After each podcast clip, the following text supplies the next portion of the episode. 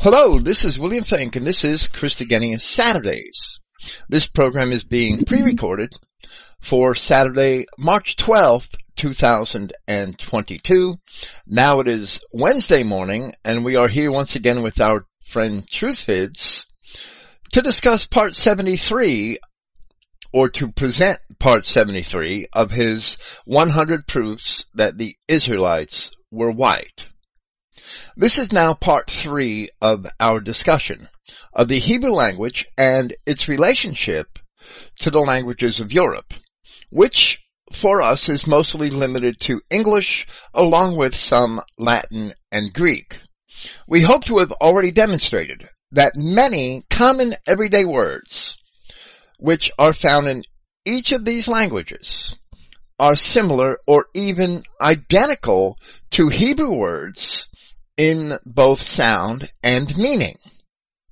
Of course, words which only sound similar but have unrelated meanings can and should be dismissed as being coincidental. But when a great variety of words are practically identical in both sound and meaning, the implications cannot be overlooked especially since there are also a great number of broader cultural similarities and historical links between these same nations.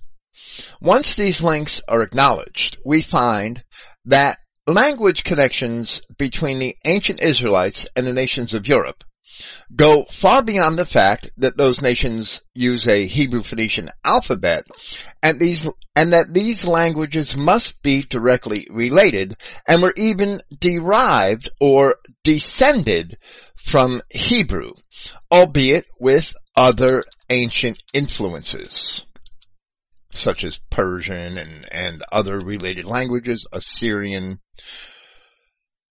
Here we shall continue that discussion. Hello, Truthvids. Thank you once again for being here. Hey, Bill. Yeah, it's good, good to be back. A little two week break, but uh, here we can finish the the similarities between the languages. And uh, I, had, I, had, some interesting things I'm going to bring up in a sec, and that was the um, Ten Commandment stone found in New Mexico, and also um, a, a, guy a few centuries ago linked Welsh to Hebrew as well. But I believe first you had a few things to say, and you, and you wanted to talk about how um, the hundred proof list got muddled up a, li- a little bit, right, Bill?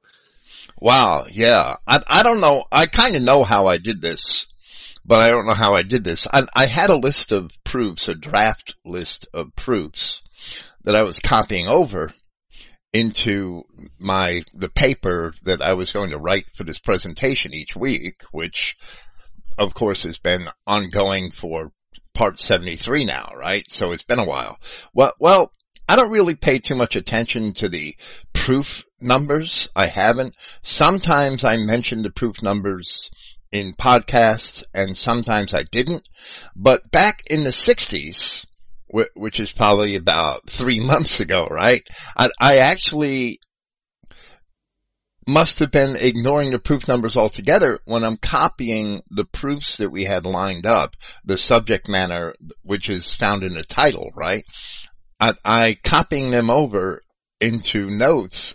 I forgot to change some of the numbers. I added proofs in between and that were related or, or that I felt were in a good sequence to add at particular points. And especially when we were in the 60s, I did that several times and we had discussed that in, in advance that I was going to add these proofs and I forgot to change the proof numbers in my draft notes where I was keeping the list of the proofs. So we had like two proof 60s and a couple of proof 61s. I actually reused numbers five times so I had to go back and change that.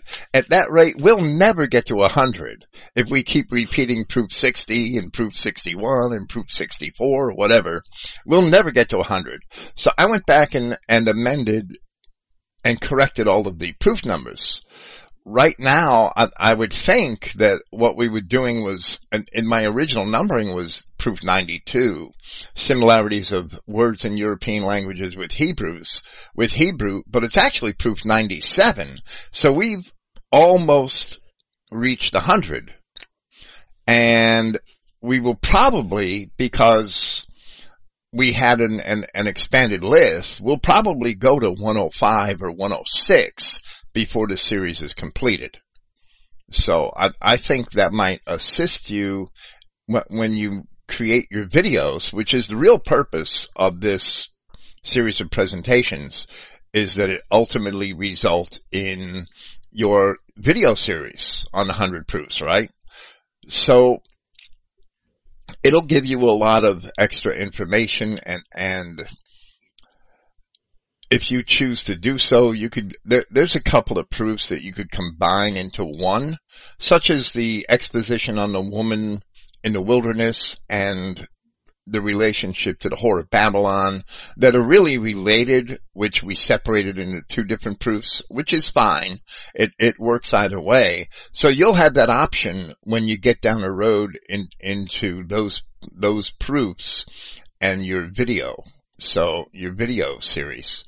So I think that'll help, but to have 105 or 106 proofs is also, I, I think, pretty fair because if somebody doubts one proof or three or five, that then okay, so we still have a hundred, right? yeah, exactly. And um, yeah, yeah, that's exactly what I did. Funny enough, that exact proof I just combined. But I remember looking at your, um, you know, you sent me the all that all the proofs we'd done so far, and I was just staring at it, and I couldn't work it out. I was like, hang on a sec, we got 60, 61, and then it goes back to 60, 61, and I'm trying, I'm trying, I'm staring at it thinking I must be stupid or something. And then I finally realized, wait, maybe you accidentally didn't update the numbers as you went along. Right. So right. he just kept going back and repeating it. But, but yeah, as you said, that's fine because it just gives me more material to condense it all down in, into the hundred proof videos, right? Which is a lot easier to share because it's people can just watch the whole thing in a few hours done and, and absorb an enormous amount of information and then hopefully have that hunger to go and research it for themselves, visit Christogenea, look into it more, you know, listen to podcasts, read the articles, and then they get um, that firmer ground to actually understand it for themselves, right? Uh, as Christ said, you, you have to actually um, look into it yourself. If not, uh, some Jew will just challenge them and, and they'll give up immediately, right? As soon as they face hardship or a challenge, they'll just abandon CI at the first opportunity, uh, right, Bill? Well, right, absolutely. You actually, when you find Christian identity and that light goes off in your head and you realize that there's something to it, that it's at least very possibly true and it resonates with your spirit, you can't just leave it there and go off in, into the general public, your circle of, of friends or whatever, claiming that it's true because you don't have a good grasp on the information which supports it. When you find Christian identity, you have to study it and learn it and learn all the facts that support it and all the biblical scriptures that support it so that you can own it for yourself. Because the more you study it, the more firm, the more you study the Bible in the context of history, the more firmly established you become in that truth because it is true. So it, it really needs to be studied. And of course, different people have different learning speeds and different capacities for study and different opportunities for study. A, a man that drives a truck or works in a warehouse or builds houses for eight, ten hours a day just isn't going to have long periods of time where you could sit and read. Well, it's best that you just keep this on, on the back burner until you could spend the year or two years or three years that it's going to take for you to learn it properly so that you can defend it. That's the difference between the in, in the parable of the sower between the seed which is planted, which lands in deep ground and can develop roots and become a strong plant versus the seed that landed in the shallow, hard, rocky ground, that the roots are very shallow and the plant is easily uprooted or just withers away. So yeah, that, that, that's the point that Christ was trying to make in that parable and constantly told his disciples as well as his adversaries to search the scriptures, to study. After our last presentation, a friend located for me the PDF copies of the books which I could not find for myself, but I have not yet had a chance to make good use of them. I haven't, we were traveling last week. It's going to take me maybe months to be able to sit and look through these books. I'm speaking of the books by the Jew Saul Levin, who had published two volumes. First, Semitic and Indo-European, the principal etymologies, where he is also saying that this list of words, that they all have cognates and, and identical correspondence or, or close enough to identical correspondence in Indo-European languages, these Hebrew words, right? Basically, that's the gist of that. And Semitic and Indo-European Volume 2, Comparative Morphology, Syntax, and Phonetics. So I have copies of those books, PDF copies of those books now. And as soon as I get an opportunity, I want to study his etymologies and comparisons and estimate their merit and usefulness in relation to our own assertions because this Hebrew English list that I have here of, of many hundreds of cognate words, that's just from my own rather casual study, which was conducted 25 years ago. So it's, it's nothing that I've really taken, taken much more time to pursue since then. But in, in, in these language studies, even if the information comes from a Jew, if it stands up to inspection, then we may find use of it. In our modern academic environment, it is difficult to study any Hebrew without the hand of one devil or another being in the mix. Of course, the work of John Pairman Brown, who was not a Jew, was influenced and is in part derived from that work of Saul Levin. In the first few parts of our presentation on the subject, we spoke of Brown and Levin and another Jew named Joseph Yahuda, an academic and a lawyer who wrote a book asserting that Hebrew is Greek. That claim seems outlandish on the surface. It really does. But there are actually many cognate words and other similarities between Hebrew and Greek. But before we depart from the subject, we should mention that certain European scholars were also making very similar assertions long before any of these more recent scholars whom we have mentioned, meaning Levin and John Pairman Brown and even Joseph Yahuda. So, at Christogenea, we have long had electronic copies of some of their books available. Discoveries in Hebrew, Gaelic, Gothic, Anglo-Saxon, and Basque was published by Allison Emery Drake in 1907. The author was billed as a sometime university fellow in Anglo-Saxon in Columbia University, which at that time may have still been a reputable organization, right? A reputable institution. In the 30s, it went Marxist. Long before that, The Eastern Origin of the Celtic Nations was published by James Cowles Prichard at Oxford in 1836. Both of these works are comparative studies mostly philological in nature, which show definite relationships between early European languages and Hebrew. Prichard says in a very short advertisement at the beginning of his book, which is more or less a summary introduction, he says in part, it is termed a supplement to researches into the physical history of mankind. That's what he's subtitling his book.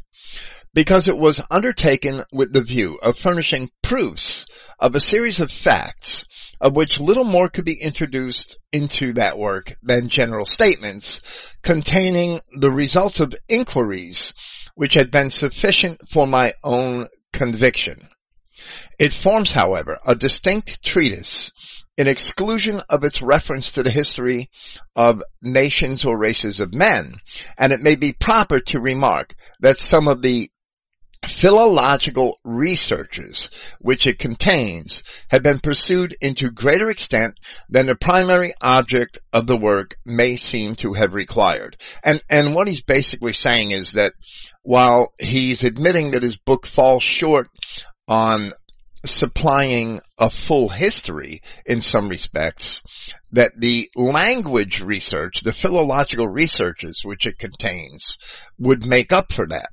So the book, The Eastern Origin of the Celtic Nations is actually focused on the similarities in, in the language more than the history in at least some respects. So these scholars that this um, discoveries in Hebrew, Gaelic, Gothic, Anglo-Saxon, and Basque also discusses the vocabularies of each of those languages. It has indexes of Gaelic, Gothic, Anglo-Saxon, English, Latin, Greek, and Sanskrit and Basque words, and then it has an index of words from various other Aryan languages.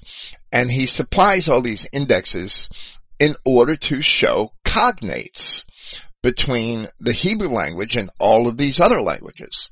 So that's the entire gist of that book. And that was a little later. It was 1907. But I think that you have something that's even earlier that you wanted to discuss, something I wasn't even aware of. Yeah, I, I found this a few years ago that um, there were people um, comparing ancient Welsh to, to Hebrew, and the further back you go, you know, the more ancient Welsh, because obviously it's been modernized gradually over the centuries, but the longer you go back, the closer it is to Hebrew. And um, I guess we should speak j- just briefly how, how that would be possible, right? That when the Galatahi, the Scythians came into Europe, that some must have went immediately um, to, to Britain, right? Uh, whatever timeline, if they reached Rome, was it about 300 BC? Then obviously some must have crossed over the North Sea and went to Britain and mingled with the, the Britons then, and, and that's why, um, the Welsh still call themselves the Cymry as the Saxons and Angles came what would have been what 800 years later. So you can understand how they would have seen each other as different people. Uh, as they come, they were pushed more and more west until eventually into the Welsh. And for some reason, uh, that they called themselves the Cymry, and that was the culture that survived out of all all the Britons, right? W- would you agree with that interpretation, Bill? Well, well, to an extent, but I think it goes back even further than that. The, I believe the Cymry and and the the Galatahi, people that are known generally as Celts, the Galatahi were actually the Germanic tribes, and they have a difference in language from the later Germanic tribes that had crossed into Europe. And I'm talking about the, the um, Saxons, Vandals, Goths, Huns, and, and other tribes, related tribes. But the, the, and the Alans would fall into that category as well. Well, well, the earlier tribes that came into Europe that were called Cimmerians, generally, generally speaking, those tribes would have spoken, they came from the Cymry, from, from the Bit Cymru, which is the house of Omri, which are the Israelites of the Assyrian captivity. and they crossed into Europe first around the Black Sea and, and migrating down the Danube River Valley. They had sacked Rome around 390 BC. So, so they had invaded Etruria, which is the land of the Etruscans, before 400 BC. So those tribes came in to Europe at a very early time. Their language would theoretically be a lot closer to the Hebrew language than the language of the later tribes who dwelt in in Eastern Europe and Central Asia and had a lot more exposure to the Persians and, and the Assyrians and other tribes, other nations. I don't want to really say other races because not all of them ever came into contact with the yellow people in Eastern Asia. A lot of them never did. But they had a lot more contact and, and dwelt among these other Adamic nations for much longer than the Cimmerians.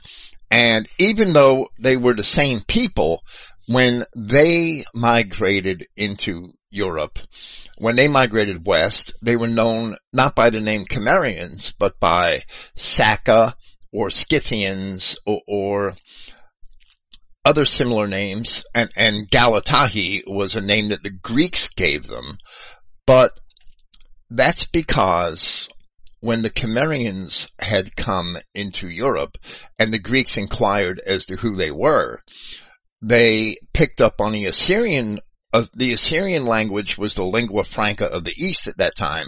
So they used a variation of the Assyrian name, Cymri, which in Greek turned out to be Kimmeroi, and we know them as Cimmerians in our own language. So we could see, we should be able to see the clear connection between Cymri, Kimmeroi, and Cimmerian as the Greeks inquired as to who these people were coming from the east, they must have got their answer from the Assyrians because at that time they did have Assyrian was the lingua franca of the east and the Greeks did have commercial and diplomatic ties with the Assyrians. So, when the tribes of the Saka later began to migrate into Central Europe and the Danube River Valley. And the Greeks also called them Scythians. But when they inquired as to who they were, Aramaic was the lingua franca. The Persian Empire was the dominant government in the East, and the Greeks also had diplomatic ties with the Persians and mercantile commercial ties with the Persians. They did trade that they had to have diplomatic ties because they were on each other's borders. Well, they would have used, naturally would have used the Persian name for these people. So they called them Saka because that's what the Persians called them. And Scythians. And I believe they probably got the term Scythian from the people themselves. That's my belief. I can't prove that and the Greeks began after a couple of centuries to call them Galatahi. That word I haven't seen earlier than the, I would say the 5th century BC, but I think it might have been the 4th. I have written on the subject, but it's been a long time. But I have my sources in my German origins papers at Christogenea.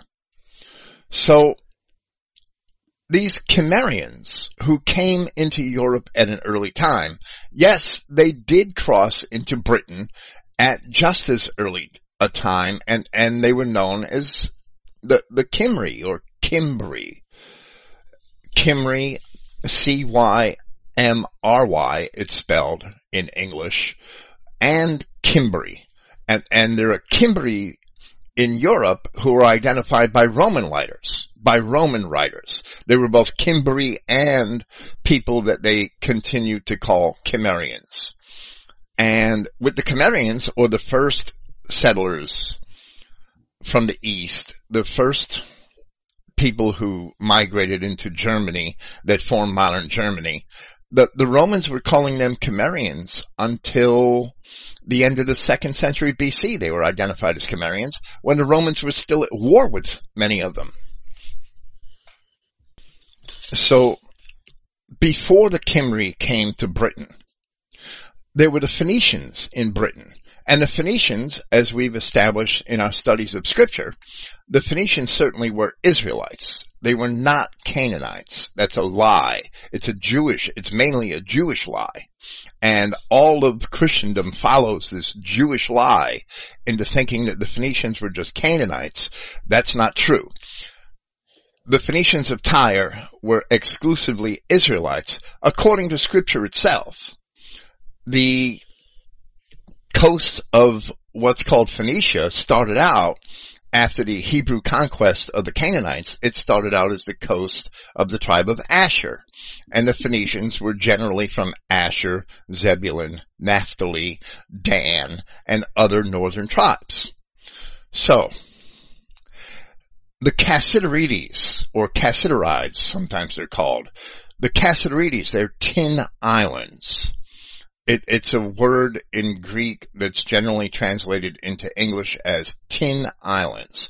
The Phoenicians and the ancient writers speak about this. They describe it. The Phoenicians were taking tin from the Cassiterides and trading it in the Mediterranean, throughout the Mediterranean. So they had this tin trade and the Cassiterides, according to the later geographers, are certainly what we know as Wales. And that was settled by Phoenicians and they were mining tin there. Probably a thousand years before the coming of the Cymry or Cimmerians into Britain. So they formed th- those tribes together and we don't know to what extent or another the Phoenicians of Wales survived the Cymry, right? And, and the Cymry invasions, but they certainly seem to have survived in large numbers. And those tribes formed what we would call Britons. They were the Britons of Roman times before the Anglo-Saxon invasions of the 5th century AD. So we have a clear historical connection and archaeological connections between Wales and the Phoenicians of Tyre. I don't know if you have anything to respond to that. Then they've been a little circumlocutious, but that, yeah. that background history yeah, if, is necessary. If the Cimmerians who came to Anatolia and then went on, they came really early, right? That was immediately uh, after the fall of Assyria, and I believe even before some were, you know, running off, but that would have been like 600 BC, right? And uh, if they went pretty um, not not instantly, but went through straight to Britain, uh, even over a century, they would have kept the language very similar, right? Yes, absolutely. I mean, languages evolve all the time, but there wasn't a whole lot of time for their language to evolve very much. Do you know what I mean? I mean, 200 years. Yeah. Look at how much American English has changed in 200 years right? It, it's, we have a lot of, um, from, from you and, and you're British, we, we have a lot of idioms that you don't have and you have idioms and words that we don't have, but we could still sit here and talk and communicate to one another. Even though our ancestors yeah. are separated for, for the last probably 200 or 300 years in some cases. Since my own English speaking ancestors came here. Yep. So, so, um, th- there was a, I believe he's Welsh. He must be. His name was, uh, Charles Edwards and he wrote a book in 1675. So a long time ago, right? And it was Hebrew words and expressions still extant in the Welsh tongue. And, uh, if, if you look at his true name, right, because Charles Edwards was just a, a translation to English, it was, um, Haynes. That must be the Welsh version of Charles, right? I don't know how you get Charles from that. And then it's, um, the, the next word is, is two words. It's Y just on its own and then space F-Y-D-D And, and that shows you that the Y must be some kind of vowel sound and it makes like Effed or Effed, which, which is translated to Edwards, right? I, I imagine. But, but that shows you how, you know, the languages that they're pronounced a lot different probably than, than we realize, right? But, um, uh, unfortunately, I don't have his book, but another guy centuries later called L.G.A. Roberts in 1990, 1919, sorry, so a hundred years ago, he grabbed a selection of um, all the Hebrewisms and phrases and he made it into his own book. Uh, Charles Charles Edwards' book was sorry, it was a number of Welsh Cambro-Britannic Hebrewisms, and where he grabbed whole phrases in Welsh and showed how they closely paralleled by whole phrases in Hebrew. And uh, I got a little selection here. Unfortunately, the only website I could find it on was that that Jew bastard Yair Davidy, right? Who he has like lots of little articles like this and then annoyingly interjects little comments like, oh yes, and uh, this is in the records of so and so rabbis who, who, also agree of this. So he's he's basically trying to pretend to be your friend and pretend to agree with it, but really he's just the gatekeeper, uh, right, Bill? A, a deceiver. Yes, Yair Davidy is a gatekeeper. He's British Israel. The British Israel people somehow believe that Jews were actually from the tribe of Judah, which is not at all true. And the British Israel people have always republished and, and they quote, they cite Yair Davidy's books, but Yair Davidy never really wrote anything original that Christian identity Christians haven't written. I haven't seen anything original from Yair Davidy. It, it's all things that were already written by, by white Christian identity Christians. Yair Davidy is just a Jew that, that's, in, in my opinion, being an opportunist so that he could hijack at least some segment of Christian identity or British Israel and divert it to favor the Jews. Which is exactly what he does. He's a beast.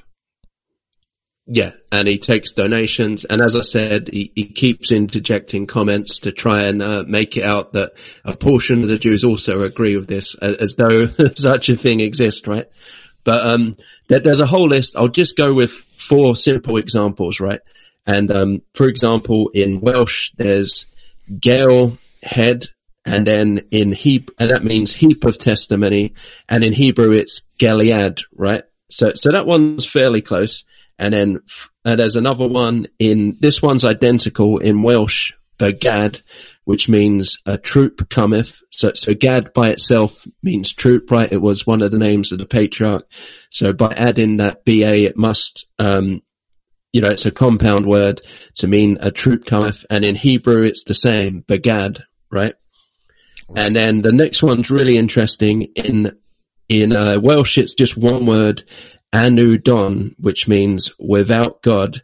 And in Hebrew, it's Ain Adon, if I'm pronouncing that right. A-E-N and then Adon, which is pro- what probably where we get Odin from, right? And then one last one. This, this one's interesting because it's, it's, I'm probably going to mispronounce it, right? It starts with Y, Y-N-I, N-E, and then space all, A-L-L, space S-Y, and then space D-D-A. So any Al or something like that. And it means I am the Almighty God. And of course in Hebrew it's Ani El. So, so it's very similar. And, um, if, if, we had a Welsh speaker who was, you know, well versed, especially in more ancient Welsh, it would be interesting to go through it. But I, I believe if you really studied this, you could see a lot of similarities in in the way they spelt it all, right, Bill? Well, yes, I'm sure. And and these it, even though it says discoveries in Hebrew, Gaelic, Gothic, Anglo-Saxon, Basque in the title, in his book, he also discusses Welsh uh, along with the Irish, and and some of the discussions are, are pretty in depth and, and much further in depth than, than that simple list that you have from that British Israel writer, who's probably just trying to condense what he read in that book from the 17th century, right? And, and make it digestible for a, a modern, a more modern audience of people who are not linguists and grammarians. And, and that leads me, on, I had one critic send an email and, and uh, I, I don't, I don't think the guy even understands what we're trying to say here. The ancient nations of Europe actually did physically descend from, in large part, not completely of course, from the Israelites of scripture, from the Israelite tribes who were dispersed, scattered by 585 BC when the temple was destroyed and most of Judah that was remaining after the Assyrians were done with them were also taken into Babylonian captivity.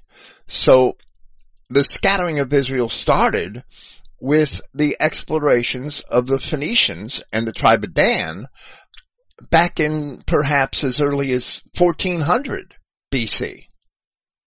Right away in Judges chapter 5, in events which occurred very close to 1400 BC, you see the, the song of Deborah asking, why did Dan remain in ships? And Asher abode in his breaches. And that word breaches is actually a word that means coves and inlets on the coast because the coves and inlets were used as havens for ships before harbors were actually developed, right? So we see these people that these people on the coast of Asher and Dan who are Israelites are seagoing people 50 years after the time of Joshua. They've already taken to the sea. And they probably had a lot of those skills in Egypt, where they lived on the banks of the Nile in Goshen, which was in the Nile Delta. So they must have had some of those skills as early as Egypt.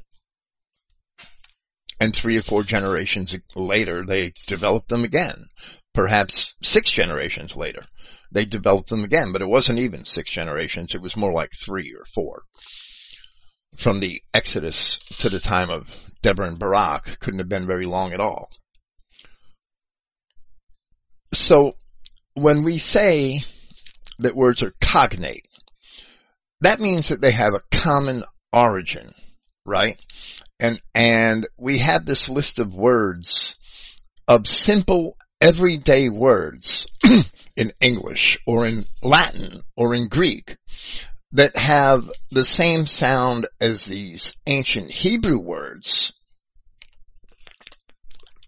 and virtually similar meanings, or very often they're identical in meaning. So we would claim that those words are cognates because we understand that there is a clear historical connection between the Hebrews and the English, even if it was six or eight steps to get from one place to another, and also between the Hebrews and the, and the Greeks, not all the Greeks, of course, but the Dorian and Danaan Greeks, and also between the Hebrews and the Romans, we had these ancient connections that show that they are related peoples. And on top of that, we have the testimony of Paul of Tarsus and the gospel to show us that they are indeed related peoples. People that were related but that separated perhaps 1500 years before the coming of Christ.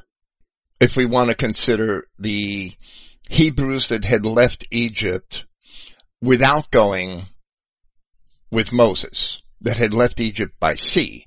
And we have historical testimony of that in, in the ancient Greek writings where the Danaan Greeks had come directly from Egypt to Achaia. So they didn't follow Moses in, in the cloud and in the sea. They didn't follow Moses in the Exodus. They departed directly from Egypt, yet they were Israelites. So we have these people that were separated for 1500 years until the time of Christ, and they still have similar words in their language. Words that are similar in sound and meaning to Hebrew. So those cognates, those similar words in both languages help to prove or corroborate the historical account. If they didn't have similar words in their languages, if there were no similarities whatsoever, then we could question the historical account. Or at least wonder about it.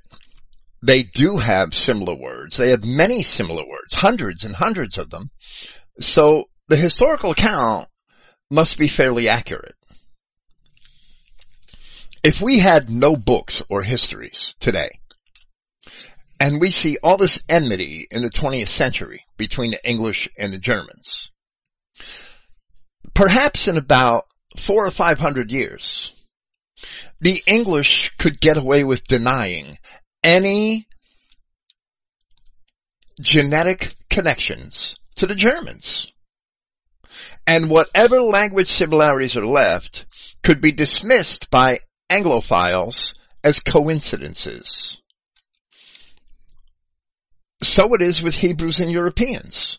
As the Jews have scoffed at or ignored all of these assertions concerning language similarities, which we see have been made since the 17th century in that one book that you describe. So these assertions have been made by scholars. These people aren't just jokers or, or guys like me that sat in prison for 12 years and read a dictionary. No, these people are scholars who were professionals in their field and they made these assertions. The author of Discoveries in Hebrew, Gaelic, Gothic, Anglo-Saxon, Basque, he, he was a fellow in Anglo-Saxon in Columbia University. So he wasn't a full-time professor, but he would have had the academic status of a professor, being a fellow in, in Anglo-Saxon. He, he would have the status of being a professor of that language at that university, or at least a similar status, because being a fellow at a university is more or less an influential post. He must have been a, a, a recognized scholar to achieve that. And he's making these assertions. But the Jews hate these assertions. And, and we've seen right from Acts chapter 21, I think it is, that they wanted to kill Paul of Tarsus simply for bringing the gospel to the nations of the lost tribes of Israel. And they've had the same attitude ever since. They hate Christian identity. Unless they're Yair, Davidy and they want to corrupt it. Or Eli James. Or some other Jew. Okay. I don't know if you have anything to say before we begin. Yeah, I thought we'd just bring up that um, Los Lunas Stone, right? Because it's quite interesting. Um, I, am really bad with the geography of the US, but I believe they have found um, even like mummies in, in, or, you know, burial mounds, is it in Ohio? I, again, I don't know. Is there like a river that you can kind of come down in, into Ohio from the Atlantic? Maybe I'm completely off there, but, but it is possible how they would have settled there, right? Or unless they just went inland, right? Is, is that true, Bill? Do you know? You're talking about the Los Lunas inscription. Yeah, yeah. I was just going to say, uh, because then I was going to say in New Mexico, Right. It's kind of right at the south, right? So, um, it doesn't necessarily have to have come from Israel. It could have been, um, uh, one of the colonies, and then from the colonies they would have come kind of to mid-US, went inland, and then they found we found this stone like a, a century and a half ago, and it's basically uh, Ten Commandments, right? And it's uh, generally it was just completely ignored. Uh, no one, none of the professors, unis refused to even acknowledge it. And then eventually a few had a look and, and of course the, the Jews always look for any kind of anything they can criticize. And because there was like one or two spelling mistakes, like a, the Q letter, the cap, it was replaced with, uh, sorry, the cop, it was replaced with a K on one word. And uh, one word had an aleph in it when in original Hebrew it wasn't. And, and then there's also a few Greek letters that were used.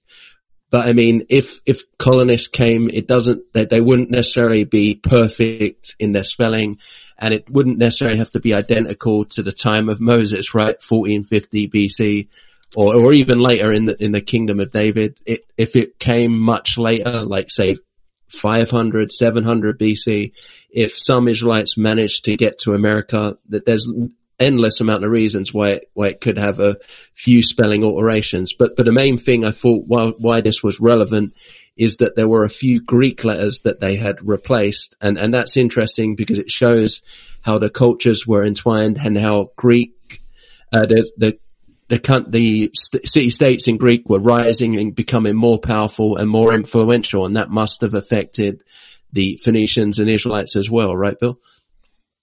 Well, absolutely it would. And, and I, I don't, you know, this Hebrew alphabet that we have today was developed in the probably, probably, because I don't even think that scholars know exactly, but it was probably developed in the third century BC. So it may have been started a little earlier, but it definitely wasn't until after the Babylonian deportations of, of Judah of the rest of, of Judah. I should say the balance of Judah because it was only a small portion of Judah. Most of them had been taken into captivity by the Assyrians. So, the, this, before that, the Hebrew alphabet, it, it was, I want to say it wasn't set in stone, right? But it was often inscribed in stone. It, so it often was set in stone. There are, um, ab, they're called abecedaries, I believe. And abecedary is an ABC. When you write the ABCs, when you write out the alphabet, right? There, there have been inscriptions of the alphabet discovered in many places that they were like a child's exercise, just like we do in elementary school today in first or second grade, have children write out the alphabet. Well, there have been abecedaries found in stone and in ceramic pottery fragments in, in many places in Palestine, or at least in several. And the alphabet seems to have had minor variations from place to place. The intercourse with the Greeks and the introduction of Greek letters into a Hebrew alphabet isn't fantastic to me at all. And even though I haven't studied it from that particular aspect, how do we know that those letters even were originally Greek? How do we know that certain Hebrews didn't first use those forms?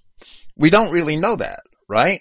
I mean, there is no Greek writing. There, are many Greek inscriptions that have been discovered, but the Greeks were not really a unified people or a unified culture.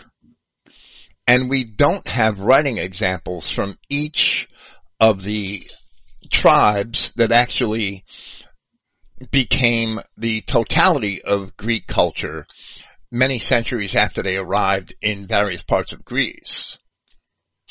I mean, you could see, if you study the Greek language, you'll see that sometimes Doric or Aeolic or, or Ionian words became prevalent, but that what we know as the Greek language, the Koine Greek language, is really an amalgamation of several dialects.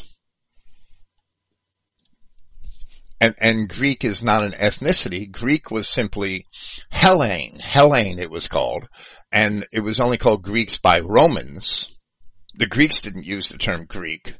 But Hellenes, that, that what was Hellene or Hellenistic was only a common culture and set of laws for a wide variety of tribes.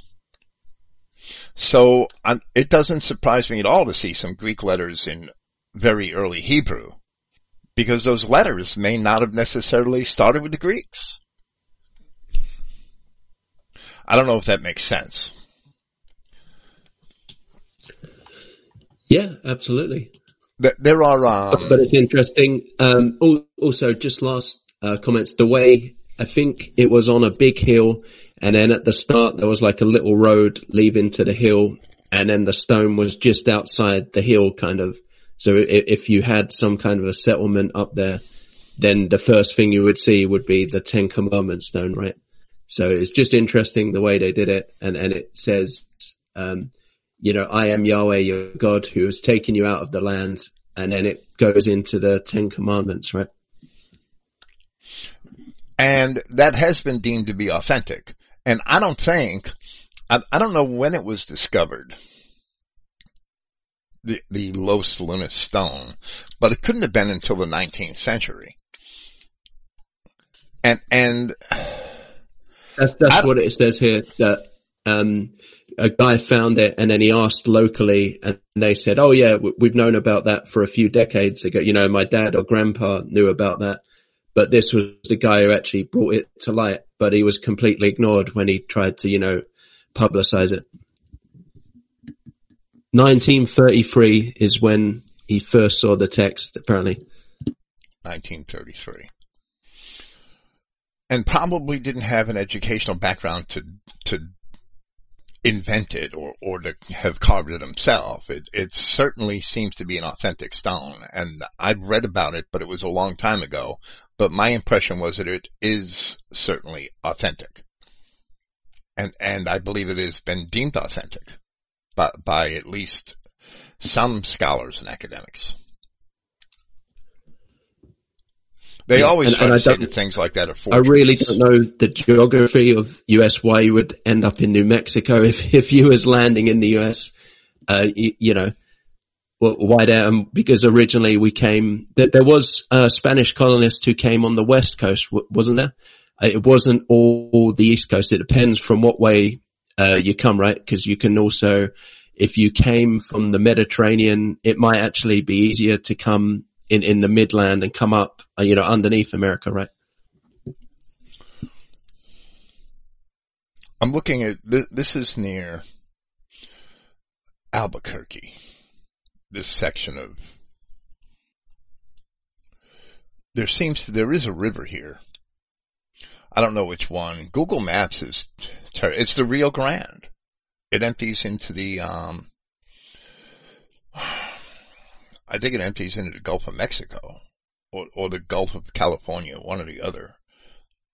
I can't follow it on Google Maps. Google Maps does terrible with rivers. The Rio Grande has to empty into the Gulf of Mexico.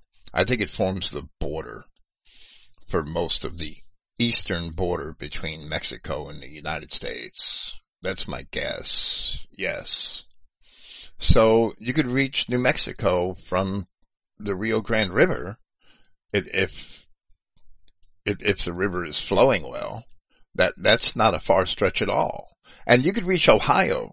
You, you were asking about Ohio. You could reach Ohio. The United States, North America has this amazing river system, right? You could get pretty far on a river before the invention of dams, right? You'd reach Ohio by sea up the St. Lawrence River. So that's from northeastern Canada. You could reach Ohio through the St. Lawrence River and, and the Great Lakes, but you have Niagara Falls to contend with, right? And you can't sail a boat up Niagara Falls. And, and that, that's, Niagara Falls dumps from Lake Erie into Lake Ontario. But except for Niagara Falls, you could probably reach Ohio by water. So you just got to climb the falls, climb around the falls and build new boats at, at, the top to go the rest of the way, I guess. I don't, I don't know how you would do that, right? But you're not carrying your ships around the falls. That ain't happening, right? So they have, um, a system of locks that go around the falls today, but I don't know if, if there's any original features that allowed ancient sailors to go around Niagara Falls. I, I simply don't think so. but you could also reach Ohio from the Mississippi River, right? You could sail up the Mississippi River from New Orleans, from the Gulf of Mexico, and reach Ohio. And I don't think there are any waterfalls. I, I could be wrong, but I don't think there are. The Mississippi River, the Ohio River, the, um... I'm sorry, that the Ohio River forms the border between Ohio and West Virginia and Ohio and Kentucky. So it, it, it flows under the southern border of Ohio and goes west. It forms the northern border of Kentucky and eventually ends up in the, in the Mississippi River, which goes all the way to the Gulf. Okay. I'm sorry.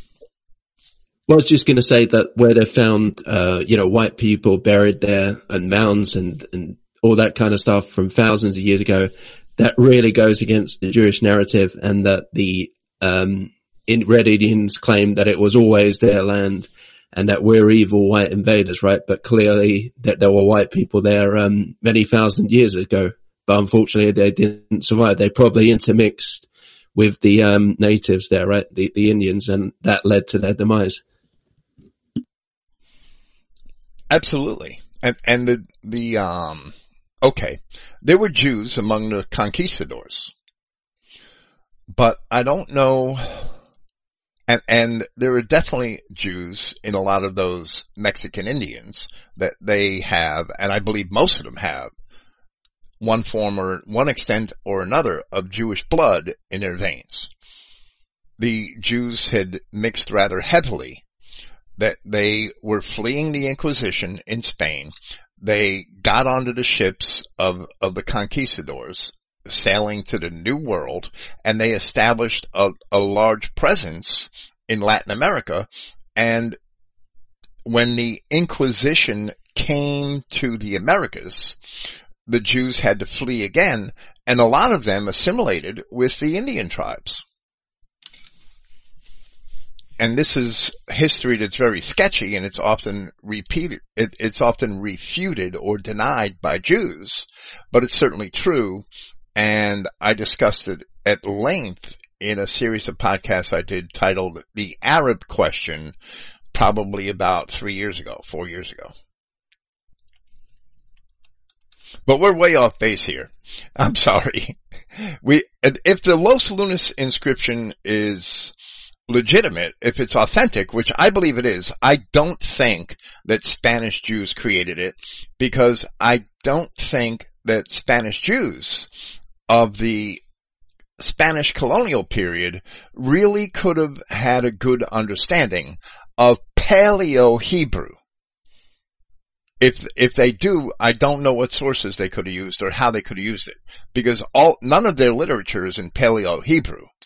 And it's only much more recently that scholars have, archaeologists in the Middle East have gotten a good understanding of Paleo Hebrew.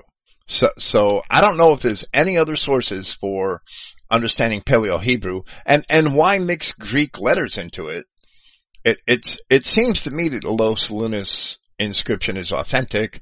Of course, there's always going to be that question of whether it was done by some Spanish or Portuguese Jew. I somehow doubt that though. I, I would have to study it even more, but I, I don't want to be conclusive declaring its authenticity, but I lean towards it being authentic. I certainly do.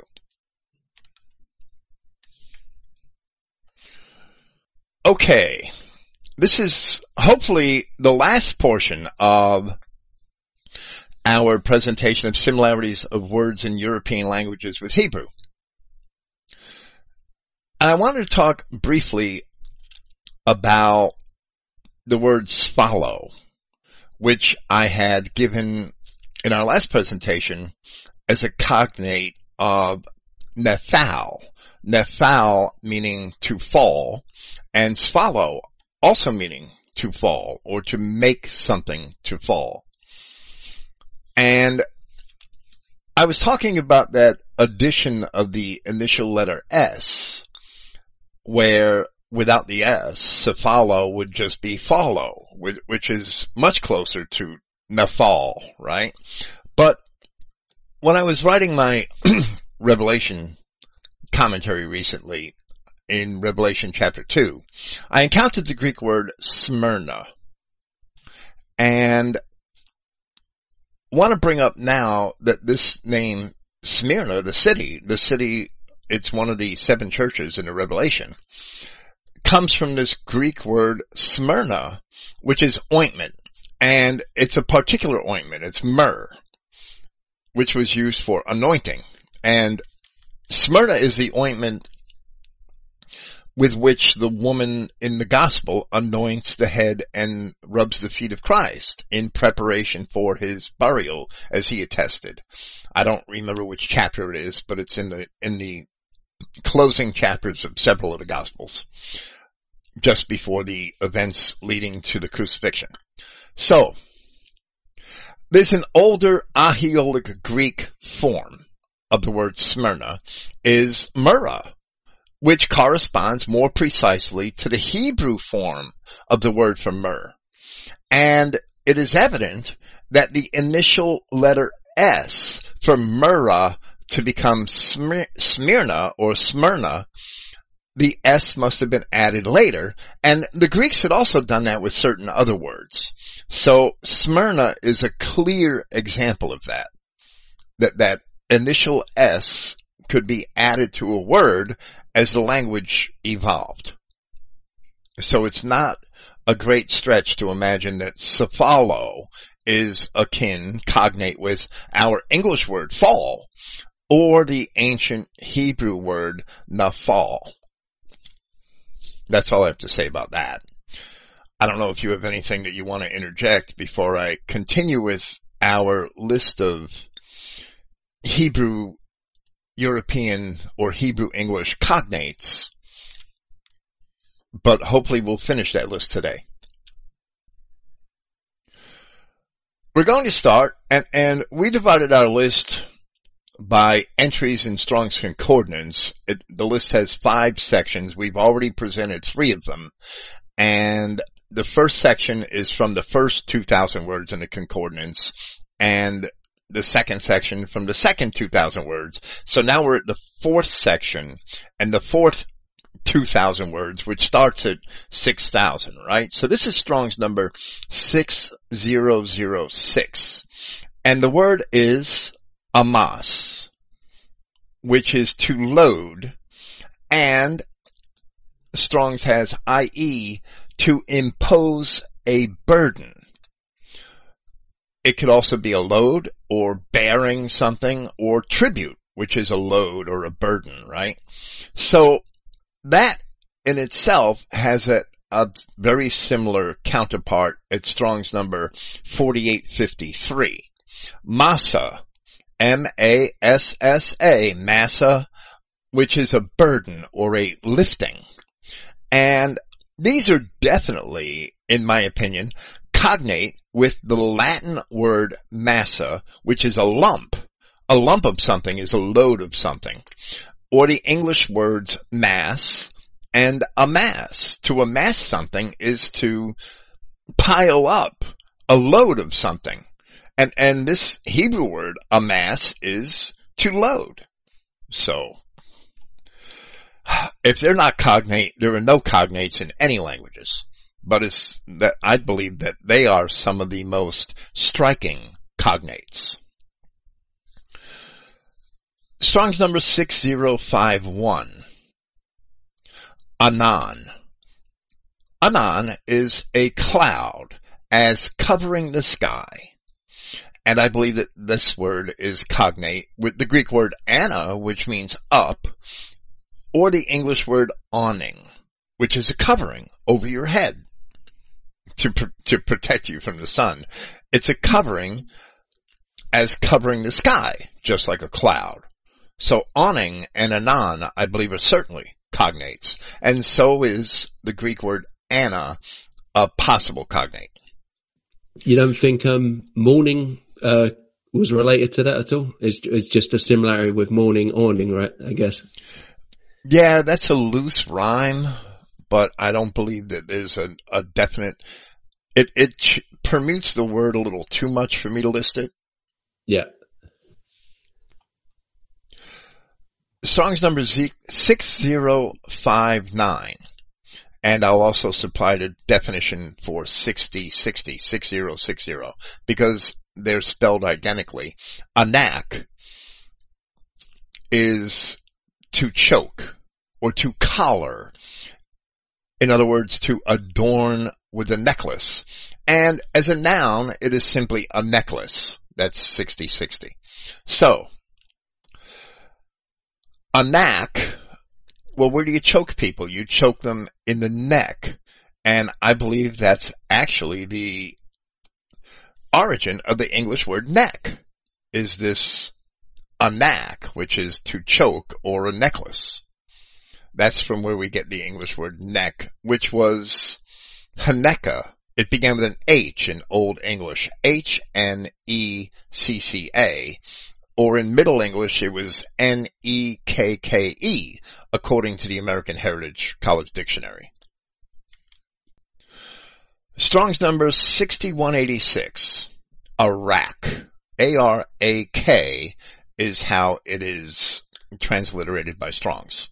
Arak is to set in a row, i.e. to arrange or to put in order.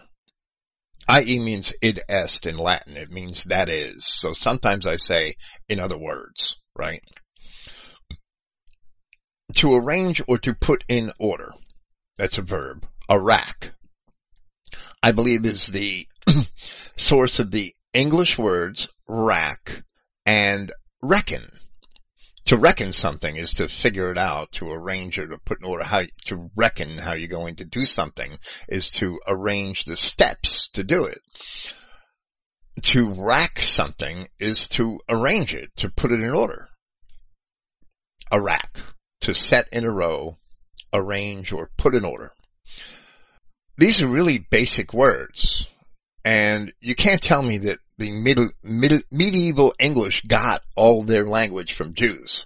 These cognates must go back into ancient times. They must. Strong's number 6187. Erek is a noun. It's a pile or equipment. And it's spoken of things that are set in order. So it also means order. Erek E-R-E-K.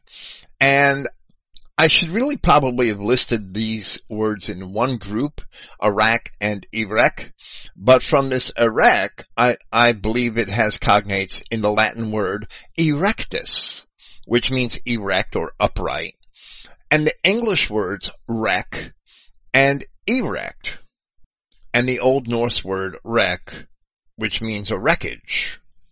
So an erek is a pile, but it's also equipment or things that are set in order. So it makes perfect sense that our word erect or the Latin word erectus comes from that term. But in the sense of being a pile, well, that's what a wreck is. so we have this English word wreck, which is just a pile of something. Or what happens after there was some accident and something becomes a wreck. Strong's number 6199. Arar. A-R apostrophe A-R. Arar. Naked or poor or destitute. And the Latin word arere is to be dry or thirsty. To be thirsty, you're destitute of water. And the old French term arere, spelled the same way, it's probably pronounced differently, but I'm not going to try to pronounce any French correctly, means behind. So we have the English word arid, which is to be dry or destitute of water. And we also have the English term arrears, which through Middle English actually came through that French word arere, or through the Latin word arere, or behind. So, arrears, if you're in arrears, that means you're poor, or you're destitute of something. If you're arid, that means you're dry, or you're destitute of water. And, and it could be used in other contexts idiomatically. So I believe that these words are cognates. If you uh, owed money to the uh, Lord, that they would call you, say that you're in arrears, right? That you're behind in your payment. Yes. Because you're poor. That's the only reason why you're going to owe money. So you're naked or destitute. Not necessarily without clothing. Naked in the sense of being without something. Without property, without a means of support. 6284 and 6285. 6284 is spelled Pa'ah. I'm going to pronounce it. P-A apostrophe A-H. Pa'ah. Pa'ah. However that apostrophe was pronounced because it's treated like a stop in modern Hebrew. And I don't believe, or modern Yiddish, I should say, I don't believe that today's Jews pronounce Hebrew properly or necessarily as it was pronounced in ancient times. Pa'ah could become a, a, a D, a W, or some other consonant that you have to distinguish between the, the PA and the AH, right? 6285 is a similar circumstance. PA apostrophe AR. Pa'ar. Pa'ar. And Strong's gives the definition of pa'a as to puff, i.e. blow away, and of pa'ar to gleam, to embellish, or figuratively to boast. And from these words, I believe we get the the English terms power and prow. A prow is a, a fancy embellishment on the front of a ship. Power and prow. That's my opinion. I definitely see a cognate between power and pa'a, which is to puff or blow away, as well as pa'ar, which is to embellish or boast Strong's number 6292. Pigul is fetid or unclean, and that has to be the origin of the English word pig. Now it's possible that was a, a loan word from medieval England. I don't know how far the word pig goes back in, in our language. But pigul something fetid or unclean, I certainly believe is the source of the English word pig. And um, that was like the main unclean animal, right? I mean, I mean, there were many listed, but pig was always listed as the main one that, uh, you know, in the Bible that we knew was the unclean animal, right? That all cattle eat grass and absorb all the nutrients, but pig, they just eat shit, right? Right. And even today in, in the South, that there's the two most frequently eaten. I would say most Southerners eat one or the other daily. Pork and catfish. And catfish is basically the pig of, of the waterways, the pig of the lakes and rivers. Strong's number 6358. There's a group of three Strong's numbers, words, Hebrew words here. 6358 is Patur. It's spelled Patur. P-A-T-U-W-R. 6362 is Patar. P-A-T-A-R. And 6359 is Patir. P-A-T-I-Y-R. And, and the W in Patur that's the presence of the Vav character between the T and the R. And the Y in Patir is the presence of the Yod character. So sometimes I think that scribes screwed up and made the stroke of a Yod too long and it looked like a Vav. So 6358 and 6359 are probably the same word and one of them's just the misspelled version, right? Whether it should have a yod or a vav. If you make the stroke on a vav too short, it could look like a yod, right? It's easy to do those things when you're writing lengthy manuscripts repetitively. It's easy to screw up like that. So, Patur means opened, i.e. a bud. And patar means to cleave or burst through, i.e. to emit. to emit something is to burst it through the air, I guess. Or patir means open, i.e. unoccupied or free. and I believe that this, these words, this word group, gives us the Latin word. I'm sorry, my throat is getting froggy. I believe this word group gives us the Latin word porta, which is a gate, and the word porticus. And these words signify an, an opening, something that's open that you could pass through a fence or a wall or, or a door. so that's a porta and patar is to cleave or burst through and, and patir is open, unoccupied, free. Well, a door is an open portion of a wall. So the Latin word porta is a gate or a door and that's definitely cognate with these words. So is the French word porte or door or a portiere, which is a curtain covering an opening, or the Spanish word patio. And from these words, we also get the English terms port. A port is an opening where a ship could berth and, and a safe harbor safe from the waves of the ocean and the movements of the ocean. Port, portal, portico, and patio through the Spanish all come from these words. They all have exactly similar meanings to these words. A patio being an open place in a yard. 6378. Pack, P-A-K is a flask from which a liquid may flow. And I think that that's the cognate of the English words pack or package, which have evolved into other meanings.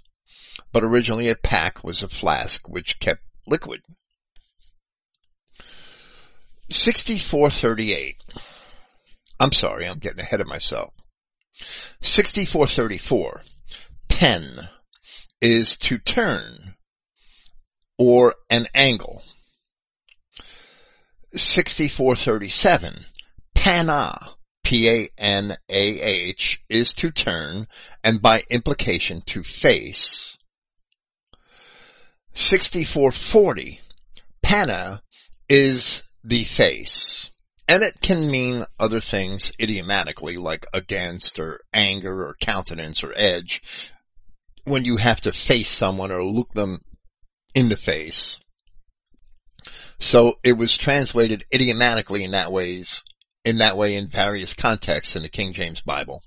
That, that's the, um, in the Strong's Concordance definition, in each Strong's Concordance definition, there's a colon with a dash, and then there's a list of words, or sometimes only one word, or a couple. Sometimes the list is quite long and sometimes it contains phrases as well as just words. So everything before the colon and the dash is the actual definition.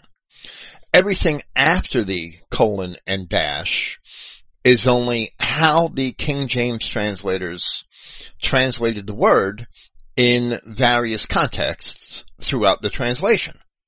So sometimes they screwed up and sometimes those idiomatic interpretations are not very good. But usually they're at least fair or reasonable. You can't always translate a word literally when you're making a translation because words are used idiomatically or as allegories or euphemisms in other ways. So, pen, to turn, an angle. Panna is the face, basically, or, or Pane is the face, and Pana is also to turn or by implication to face.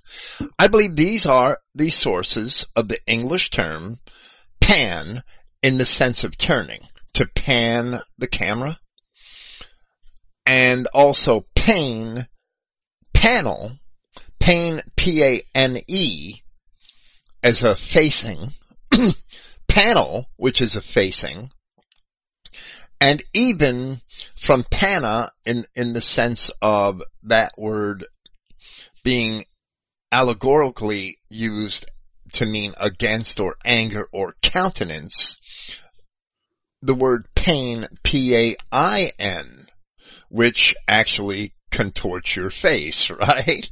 to be in pain. Those English also, words all came from this group of Hebrew words. I'm sorry. A, uh, like a cooking pan, it's also something that you can keep turning around, right? That you can cook in. Yes, so, so it has a face. It's just gotten the name pan? Right. Right. I, I mean, I certainly thought of the cooking pan in this context, but I didn't think I had to include it because it's very clear that pan, pane, and panel all come from this group of words. So the English cooking pan, I would add to that. It, it's a face or a surface that's cooked on. So, and, and it's also turned constantly, right? If you're cooking properly, you should be turning it to distribute the heat evenly over the flame, right? Okay. 6438 is also related to these other words. Pinna, P-I-N-N-A-H. A pinna is an angle. So we see that's related to the word pen 6434, which is to turn, but could also be an angle. When you turn, you're changing your angle, right?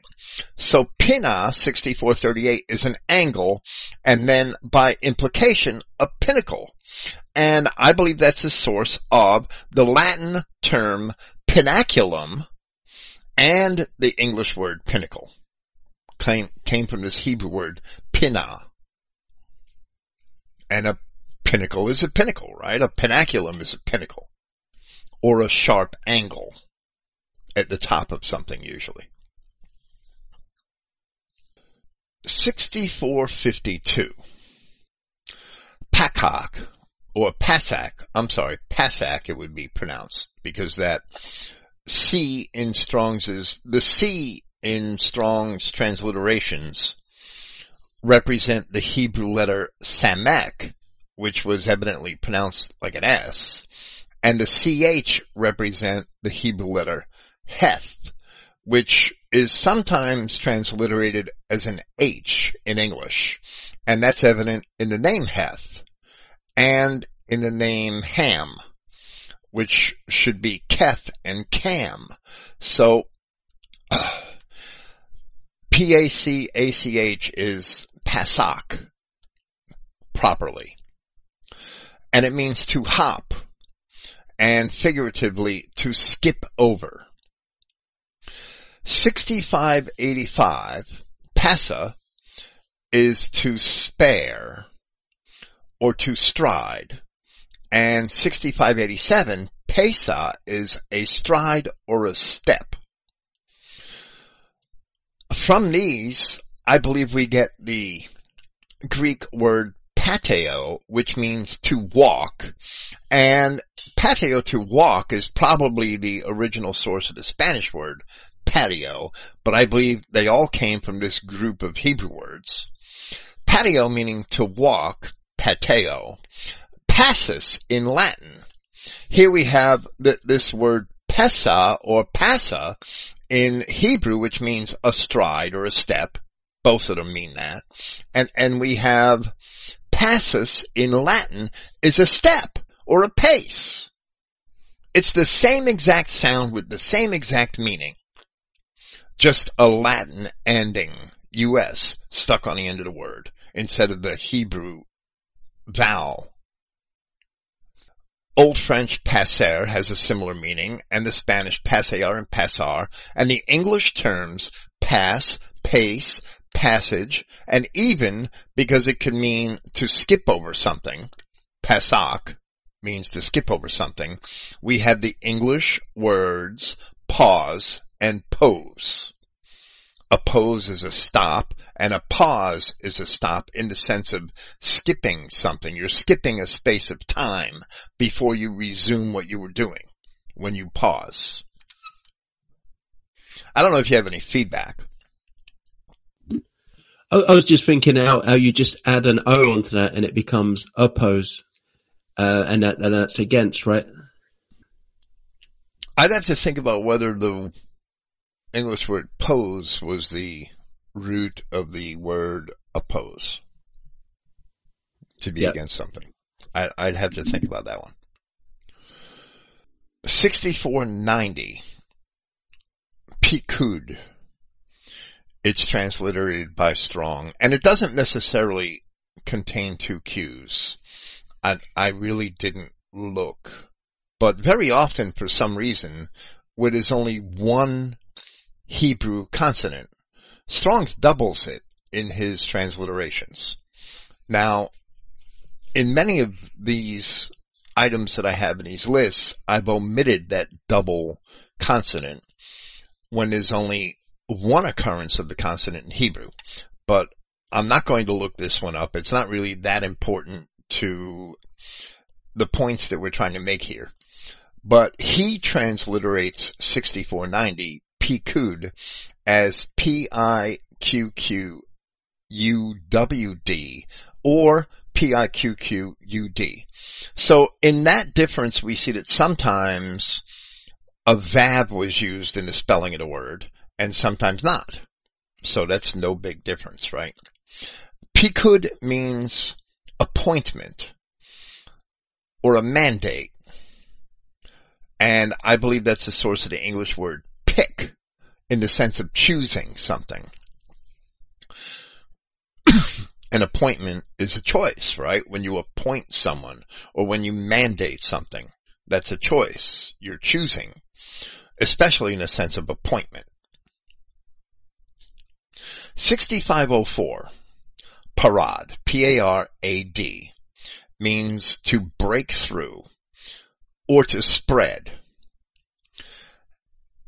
or to separate. Parad also means to separate. It means to break through or separate. And parats, 6555, parats means to break out.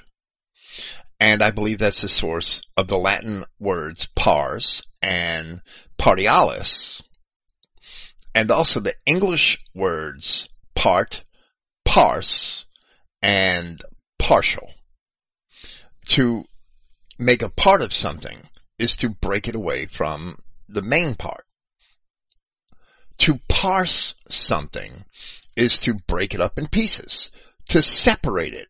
When we, Koine Greek was written in all capital letters with no spaces between the words.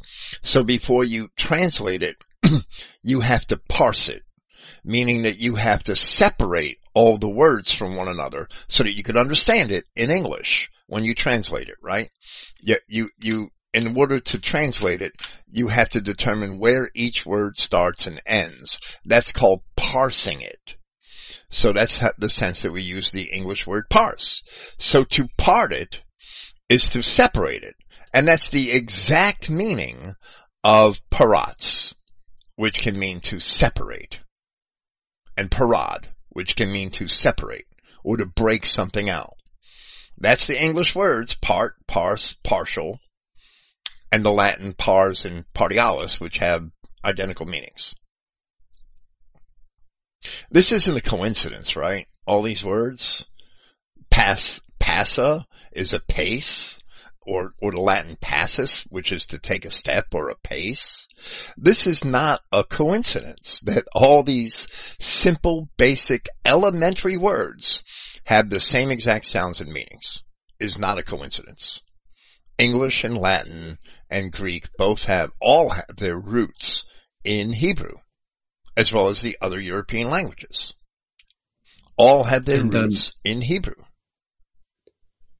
I'm sorry. I just checked. This is the root word for um, Phares, which is uh, the, the name of um, you know one of the sons of Judah, which means to break through, right? As well, Yes.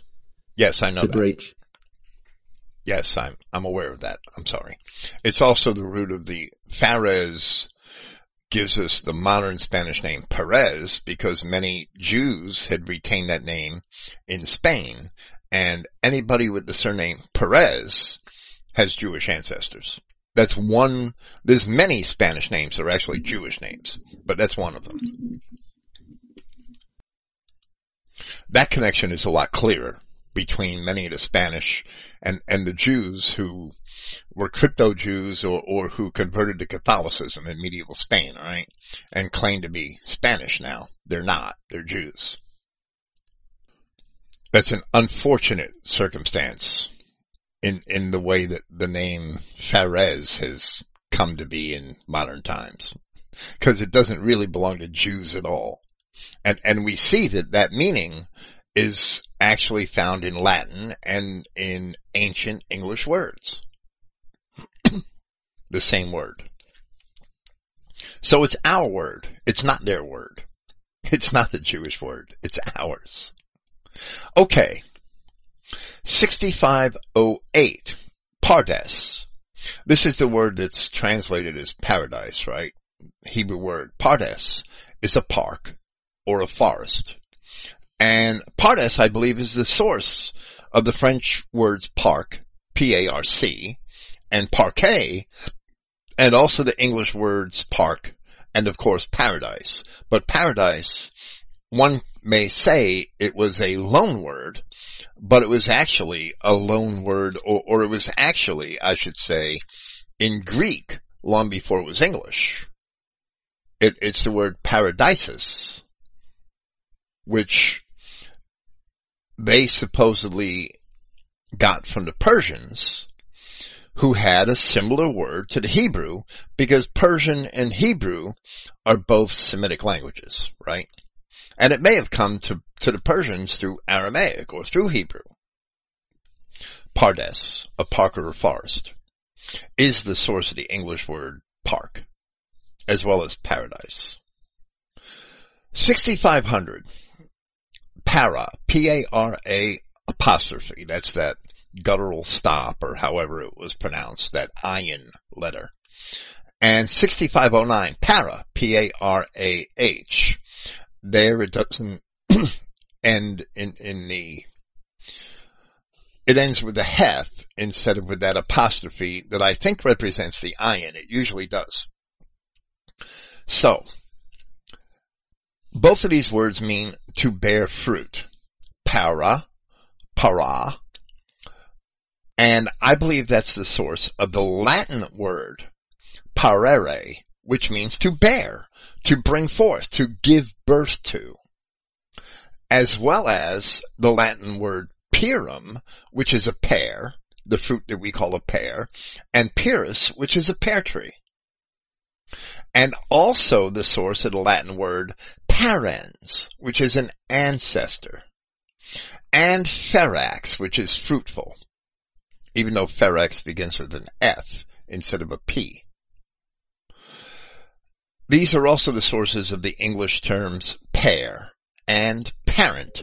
Even if they came through Latin, they originated with these Hebrew words that are identical to the Latin and had the same meaning, to bear fruit.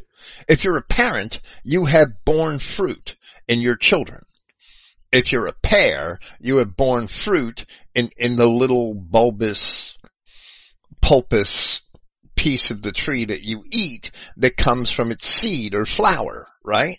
Uh, I mean, that's bearing fruit. Parare is to bear and, or, or to bring forth or to give birth to, and para in Hebrew is to bear fruit. You're not going to tell me that these aren't the same word. One of them has a Latin ending, and the Romans descended from the Hebrews. So much of their language, Hebrew is found in much of their language, just like the English, and Hebrew is found in much of our language. Yeah, I was just going to say you'd be the fruit of your parents, right? If as long as they stuck to the tree of life, right? if not, you wouldn't be a fruit. Right. If, if not, you're a bastard slip. Exactly. 6501. Pere. P-E-R-E and an apostrophe. And Strong's, th- this word is a little obscure. But Strong's, and I didn't list the meaning of 6500, but he says from 6500 in the secondary sense of running wild. So we see this para word basically means to run wild in Hebrew. Strong's number 6501. And in Aeolic Greek, which is one of those dialects that came from a people that ultimately helped contribute to the modern Greek language, right? And Greek culture. They were one of the component precursors to Koine Greek, Hellenistic Greek language and culture. In Aeolic Greek, there's a word far, which is spelled P-H-A-R. It's actually phi, eta, rho for people that understand the Greek alphabet. Phar, or fair, P-H-A-R, is the form of the word in Aeolic, Aeolic Greek that became far or fair in Hellenistic Greek and classical Greek. So the PH became a TH somehow in Koine Greek or, or in classical Greek. And originally it was a PH and we know that from inscriptions in Aeolic Greek. So the Aeolic Greeks were Danaans, actually if I remember correctly, and I'm pretty sure that I do. So they had this, we had this Hebrew word, para, which is running wild, and this Aeolic Greek word, fair, and it's virtually identical except that the last syllable was dropped, the E and the apostrophe was dropped, and only the first three letters were taken, or the first letters, the initial letters were taken, fair, and it means a wild beast. But fair became fair in classical and Hellenistic Greek. So this fair sound that means a wild beast in Aeolic Greek, in Latin, fera, F-E-R-A, is a wild animal. Ferox means fierce. And in English we had the words feral and ferocious. And I believe all of those are cognates with the Aeolic Greek fair, which is a cognate with the Hebrew para. And the P in certain Hebrew words, when it's transliterated, is sometimes transliterated into a PH. Just like the shin character is an S, but sometimes also an SH. 6518, paraz, from an unused root meaning to separate. So it's very similar to parats and parad, right, that we saw earlier. And this is the word which actually gives us Phares, right? Even though Phares is related to 6555, I believe, parats, right? They're, they're basically all the same. I may have put them in the same group, but this paraz 6518 has, it's from an unused root meaning to separate. And that must also be the same or, or a cognate word in Hebrew with parad and parats. So, paraz, even though it's from an unused root meaning to separate, id est decide. It also means to decide. And it was used to describe, and it also is defined as a chieftain. A chieftain, or a captain, or a leader. So when a group chooses a leader, or, or when a man becomes a leader for one reason or another, he's separated from the group. And, and that's how this means a chieftain the word, to, the idea of separation also means to decide, as Strong defined this word, because when you separate things, you're making a distinction between them. You're distinguishing. So you're actually making a decision, right? And from this paras, which can mean a chieftain, paras, we, I believe, get that Greek word presbyteros, which is an elder, and the Latin word presidere, the verb, which means to command, and from them we get the English words preside, president, presbyter, and even praise, which is a decision, and, and a distinction and a separation when you praise something, and the word pray, which I believe is a decision or, or a separation. When you're praying, you're recognizing and choosing a God to pray to. You're making a decision or you're asking that God to make a decision for you. So I believe that pray may be related to this word as a cognate, but preside, president, presbyter, and praise, as well as the Latin and Greek forerunners of those terms, are certainly related to this word. What, what do you think um, the, the name Phares signified? Because generally the names have some kind of meaning, right? And Zara means the seed. And um, do you think Phares meant that the leader, the chieftain, that Judah's seed would, the seed that will rule be the chieftain? Do you think it was something like that? You know, well, generally really there's kind of something with the both. names that are, um, that prophesies what's going to happen, right? And all these Hebrew names in ancient times were basically prophecies about the destiny of the individual. And I believe that's true with Phares, that he was named that way initially because there's a breach. Let this breach be upon thee. Therefore his name was called Phares, and that breach, that's from 5556 right, that we discussed is related to 6504 and 6505, which paratz means to separate or break out. And we have this name which means a breach, which is a separation or a breaking of something, right? A breach in a wall is a breaking through of a wall. So, Phares was called that because he wasn't supposed to be born first right? It, it looked like his brother was going to be born first. So his brother got that scarlet thread, right? But Phares came out first and that caused a breach, right? And, and that's the way they saw it. But it's also, I believe, prophetic of his line in Israel ultimately becoming the leading line, right? The line of kings descended from Phares and so did Christ. And, and also, if you look through history, um, the first Zara ended up uh, like ruling over the majority, right? In, in Europe, all the kings of Zara and then Rome, which dominated the whole world. And then it just disappears completely, right? They're just gone. And then Phares rules, right? Completely replaced. Um, Phares breached that and it's all gone.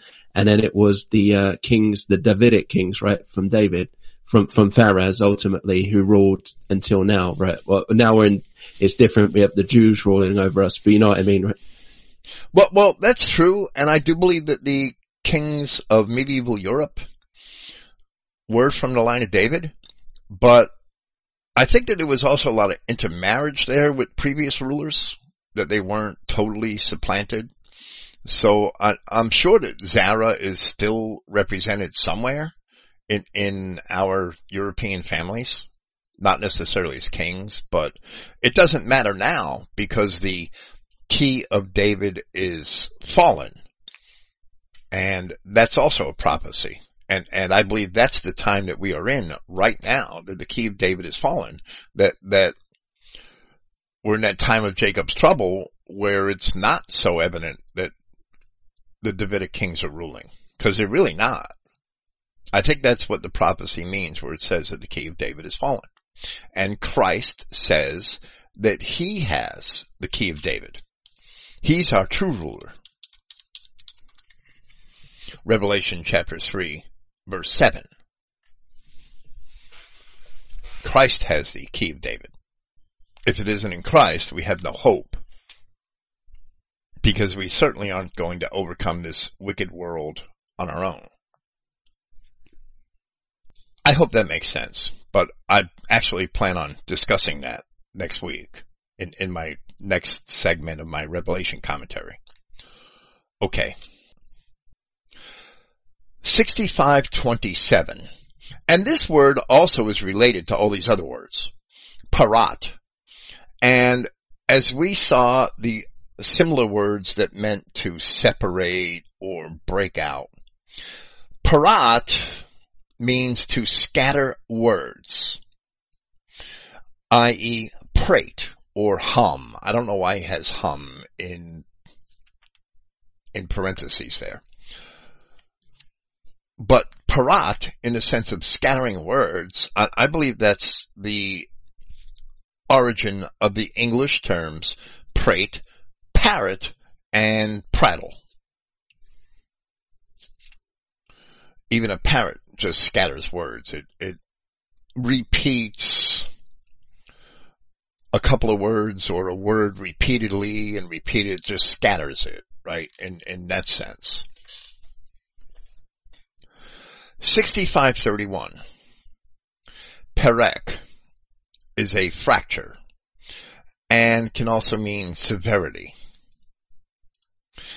6561, parak, ending with a Q instead of a T or a D, is to break off or crunch. And 6562, parak, is to discontinue. I believe these are the cognate sources of our English terms breach and break and that's not a stretch at all for that P to evolve into a B. It happens all the time. And perek or fracture is the English term break. 6565, parar, P-A-R-A-R, is to break up. So all these words are, in this whole group are basically related in one way or another. And I believe that's the source of the Latin verb parare, spelled the same exact way except the Latin ending has an E at the end. Parare, which is the infinitive form of the verb, which is to prepare. The old French word parar is parer, I'm sorry, P-A-R-E-R, is to trim. And I believe that's the source of the English words pair and prepare. To break up. When you prepare food, when, when you prepare like potatoes or, or whatever sort of food, you have to break it up into pieces and cook it. And that's how you prepare it. So it's not a stretch of the imagination to imagine that the word prepare, parare, comes from a term meaning to break something up. And we break up a lot of things in order to prepare them. Sometimes we have to cut them up, but we're still breaking them up. We're just using a knife to do it. The word pare is the same sense as that French word meaning to trim. And by trimming it, you're breaking it up. Trim a piece of steak by cutting the fat away. You're breaking it up. Parash, 6567. Parash is also related to these other terms. And it's to separate. Literally to disperse or figuratively to specify. And, and that's because to specify something is to separate it from other things. Just like we use the terms distinguish and, and distinction. Something with a distinction is something which is placed above or separate from other things of its kind or other objects that aren't of its kind, depending on the nature of the distinction that you're making. So parash means to separate, to disperse, or figuratively to specify. So in the sense of dispersing something as a host does, this Latin term parocha, parocha, P-A-R-O-C-H-A is room and board. And that's because parochus, P-A-R-O-C-H-U-S, is an official host. Those terms evolved into parochial, parish, and other similar words.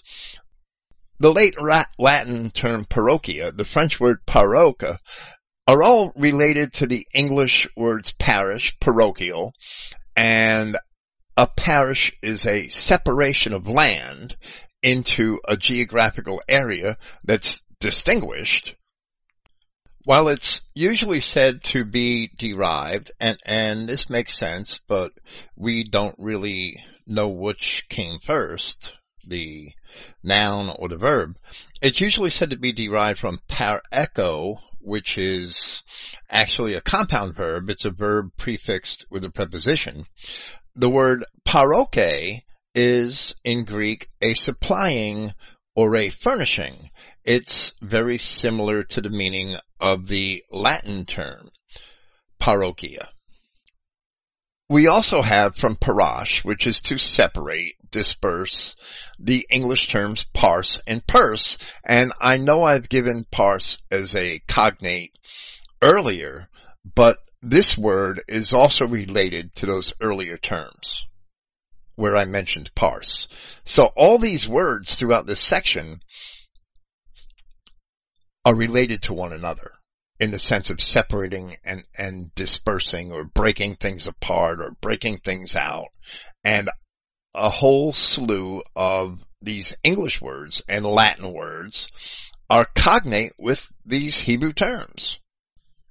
Here's another one that's actually a, a breaking out of something, and that's 6569. 6569 in Strong's Concordance. Peresh is excrement as something being eliminated or broken away and, and discarded. And Peresh, even though it's excrement as something eliminated, I believe that's in that sense of something being eliminated is the source of the English word perish. When you die, you've been eliminated. You've been separated and eliminated from, from life because you're dead. 6586. Pasha. P-A-S-H-A. To break away. It asked, according to Strong's, i.e., trespass, apostatize, or quarrel. And pasha, in the sense of breaking something away, I believe is cognate with the Latin term portio or portio, portio, or potion, a portio is a potion or a share.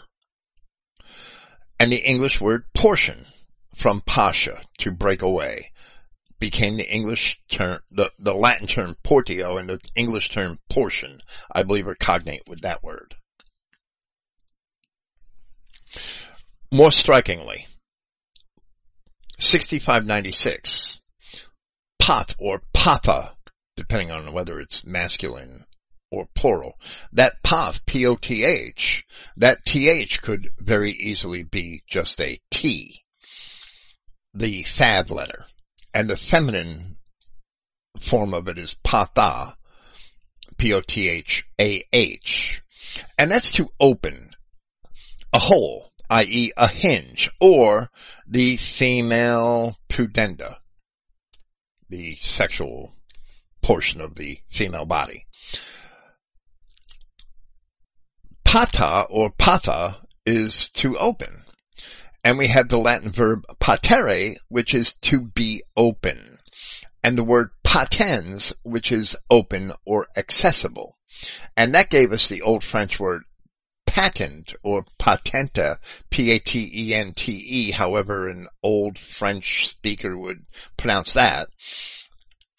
And I believe these are terms also give us the English words pot, which is a, a, a vessel with an opening, and patent, which is, comes from that Latin word patens or open, which comes from this Hebrew word pata, which is to open, and the English term path, a path being an opening. In, in the creation of a road is basically the creation of an opening. A path is an opening that you could pass through. whether it be a field or a forest or whatever. It's funny these simple cooking utensils that you just say uh, the whole when when you say get the pot in Hebrew if they use that it just meant the whole get the whole. Well, I don't know if they use this term to describe a pot in in Hebrew, but a poth or a patha is to open or a hole and basically that's what a pot is in English. I think the word evolved into that English meaning. If you, if you can see what I mean. 6631. Tsi, Tsietza, Tsietza, and that's T-S E apostrophe E T S A. And the TS there would be that SATI letter that represents, that's said to represent a TS, right? And we see that often in other Hebrew words. It's a common letter, but it's not that common. Tsietza. It's sometimes transliterated as an S and sometimes as a Z. And we see that in the spelling of Sidon, where it becomes an S. Or sometimes it's transliterated as a T. And I think we see that in the name of the city. Tyre is spelled with two Hebrew letters. The Sadi and the Resh, which is TSR. It's Sor. T-S-O-R is the way it's usually transliterated in Hebrew that word, T-S-O-R, gave us two words in Greek. Tyrus, T-Y-R-U-S, and Cyrus, S-Y-R-O-S, and Tyrus and Cyrus in Greek, which both came from T-S-O-R, and, and I didn't discover this, George Rawlinson did. 200 years ago, perhaps, just about he wrote this. I read it from him and it makes perfect sense. The TSOR gives us both Turus and Surus in Greek, which give us Tyre in English and Syria. So they both came from the same word. So that TS can be, when it comes into another language like Greek, it's sometimes a Z, but usually it's either a T or an S. And that's important to what I'm about to say because tsietsa, T-S-E-E-T-S-A, means issue, produce, children. And then there's 7704, which is only S-A-D-E-H or S-A-D-A-Y in some spellings, ending with a yod instead of with a with a hey, with the letter H. So that's sadeh or sadeh. And that means to spread out or a field. From these words, I believe we have the English word seed. Tsietza being issue, produce, children, or sadeh or sadeh. Seed is something that you spread out through a field. So I believe the English word seed is cognate with either or both of these Hebrew terms.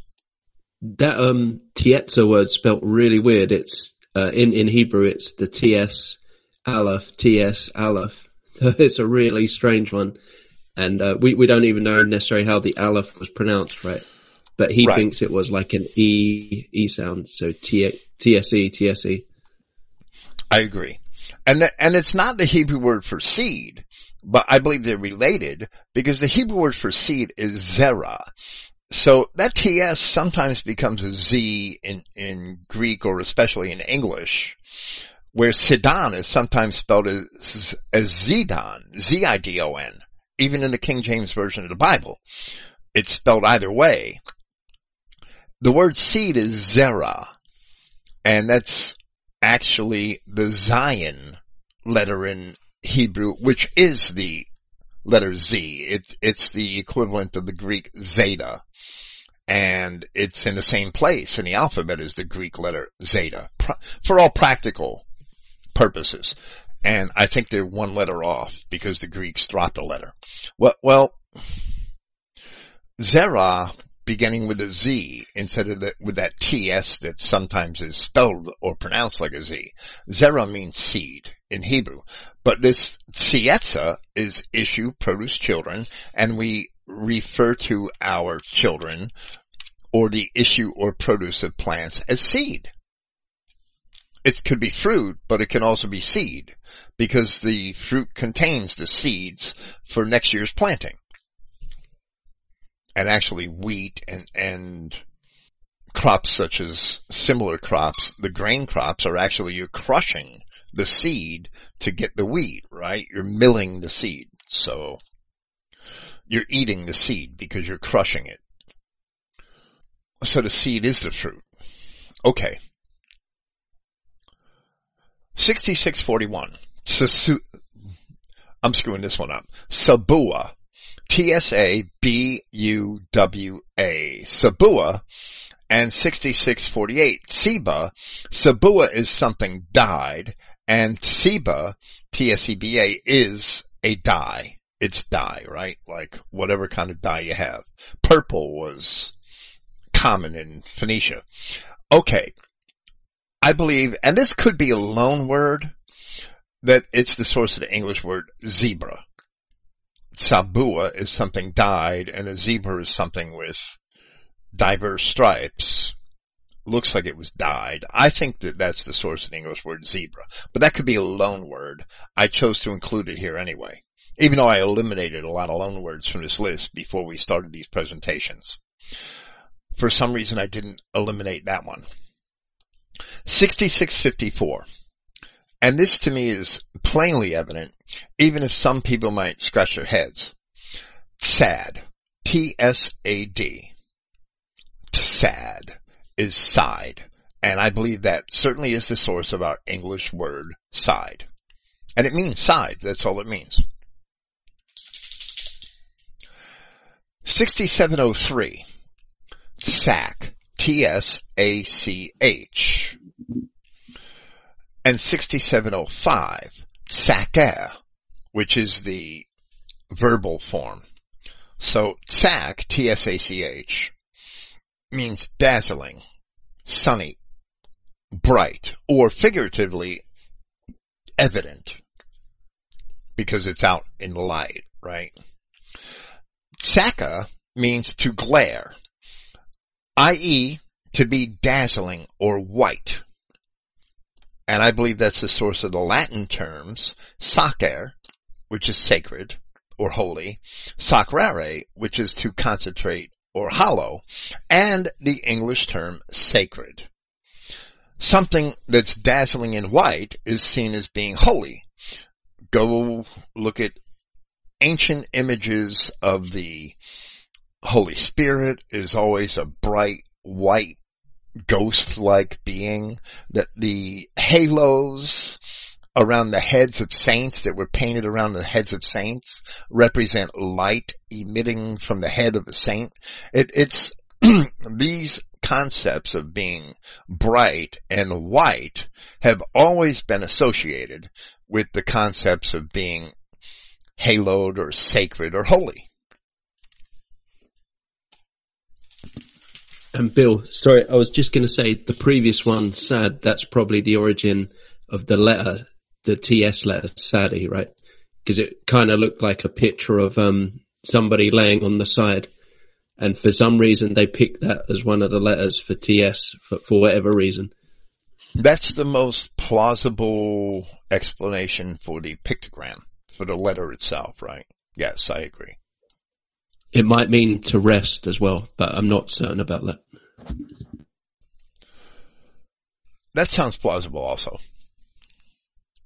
6704. Tsika. T-S-I-C-H-E-H. Tsika. Or seek means parched or dried up. And you're not going to tell me that this is not the origin of the Latin term Siccus, which means dry, or siccare, which is too dry. And we have the French term from Siccus, We have the French term sec, which is dry, the Italian term secco. I, I only know those terms because of wine, right? when you buy wine, French wine or Italian wine, you see those terms. And the English term sec, which is dry, sack, which can mean dry wine, desiccate or exsiccate, which, which are to dry something, to suck all the water out of it, suck all the moisture out of it. All of these are related to this Hebrew term sika, through these Latin words siccus and siccare, which are to dry and dry. And that's exactly what the Hebrew word sika means, parched or dried up. And I'm never going to be convinced that these words aren't directly related to one another. 6716. Tsi. T-S-I-Y. Tsi, that's the only way I would pronounce that, is a ship in Hebrew. And I believe that's the source of the English word sea. S-E-A, the same exact pronunciation, except it morphed into referring to the body of water that a ship sails on rather than to the ship itself.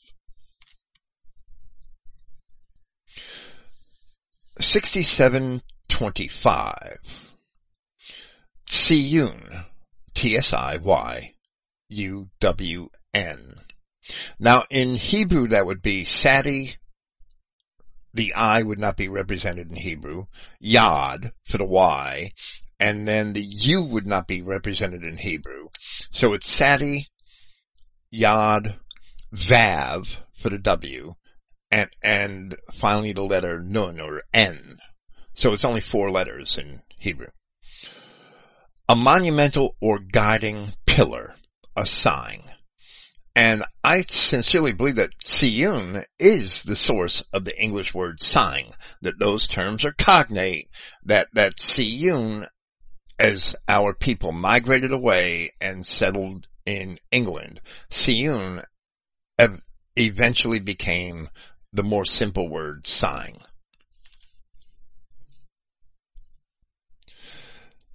Sixty-eight sixty-one is cyclone.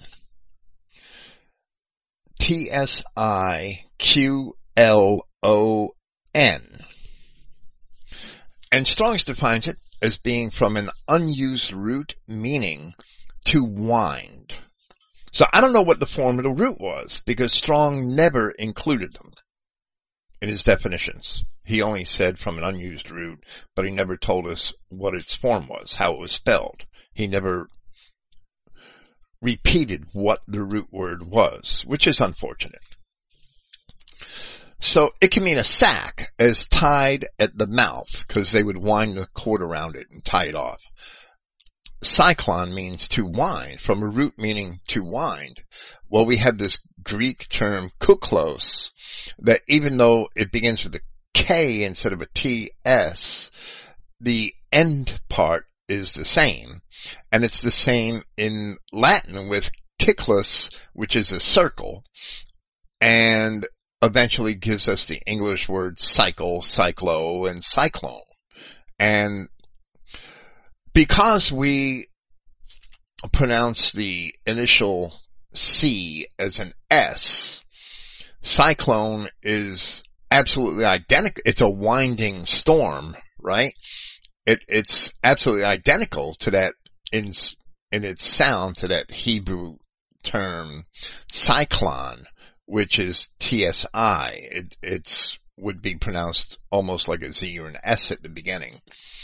So that's probably just a coincidence, but my focus is on the ending portion of this term, that this cyclone is related to these Greek and Latin terms, kuklos and cyclus in, in Latin. I would pronounce that C-Y-C-L-U-S.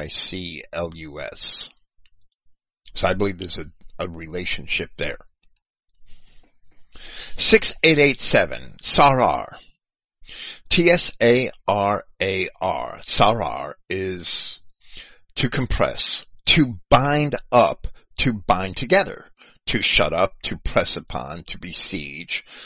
But we see that it has a, an array of meanings of the same general sense, but to bind up or to bind together, in that sense, we have a Greek word that's almost perfectly identical, Syra, S-I-E-R-A. This is sarar in Hebrew.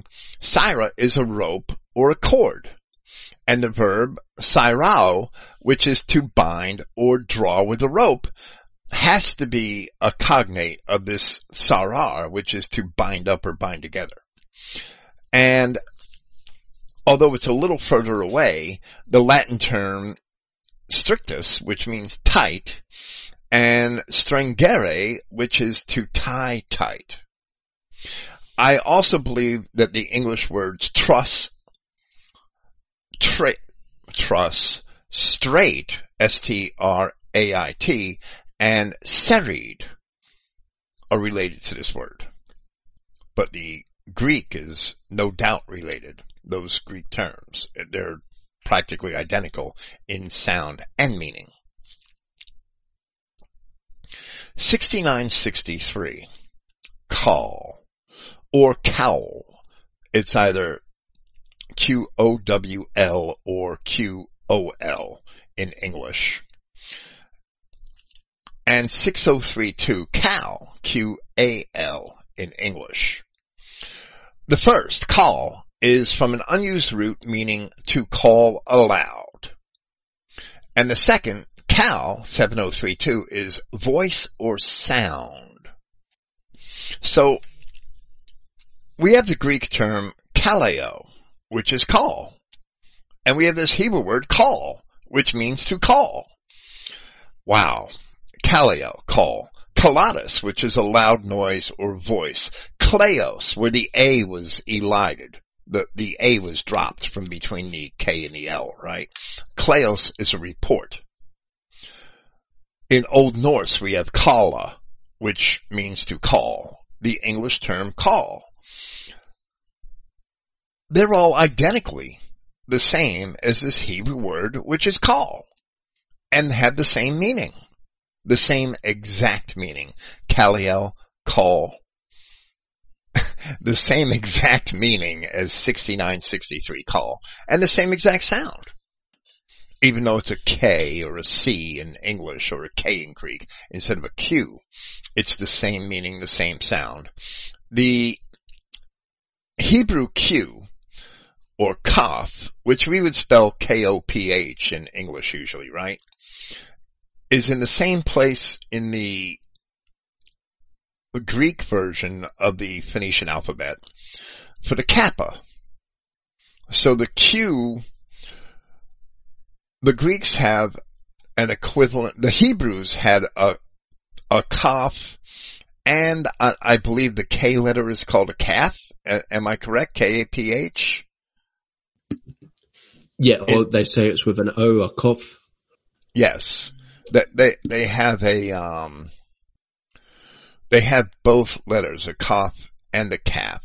The, the Greeks had a kappa, but the koppa letter was also found in Greek and it was dropped.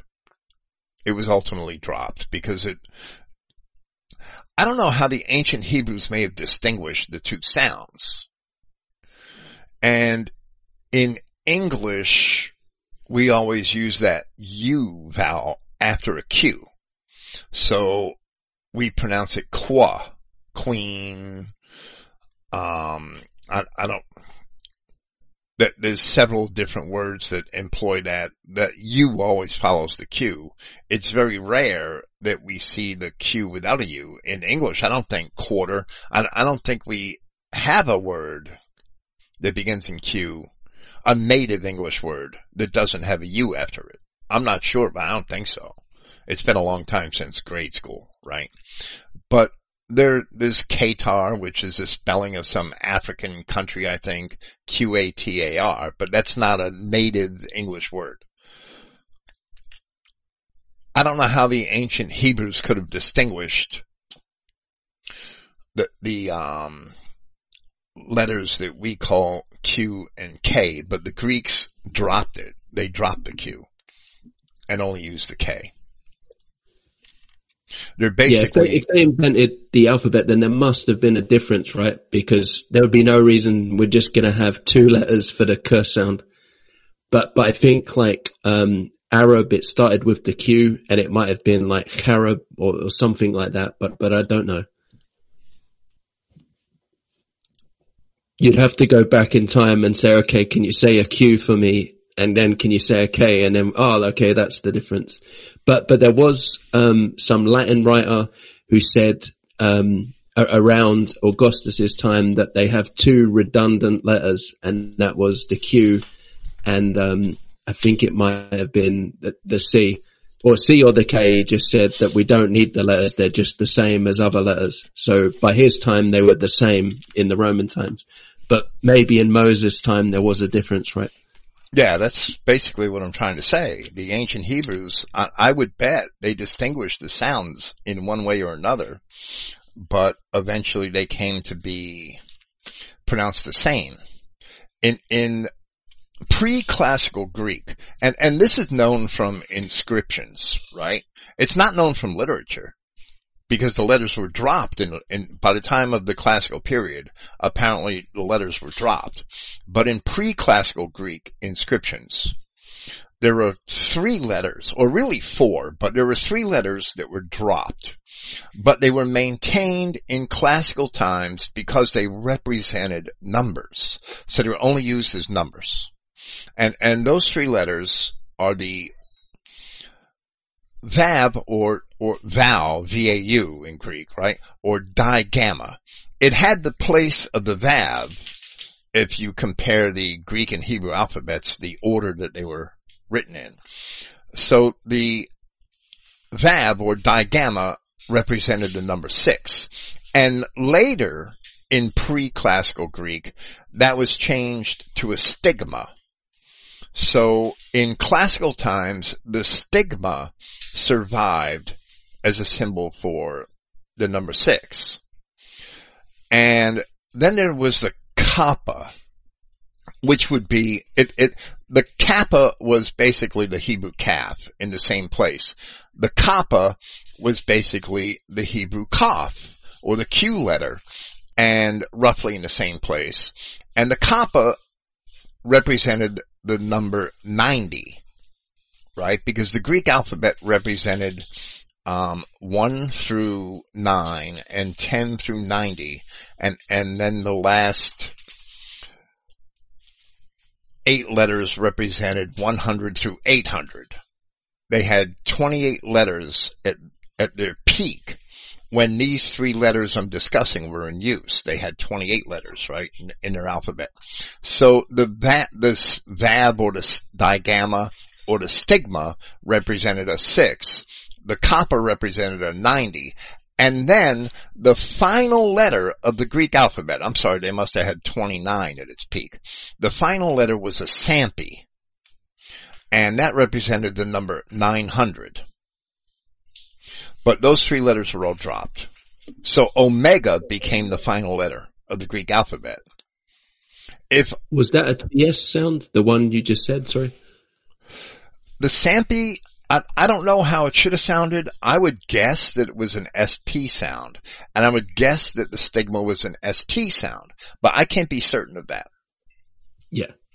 But um, I think the digamma is, is the difference. We all have trouble in Europeans between the U, the V, and the W, the uh, the, and were, because it can all kind of overlap, right? Like I think Poles they say vodka instead of vodka, and in German that there's something about the way they say Volkswagen instead of Wagen.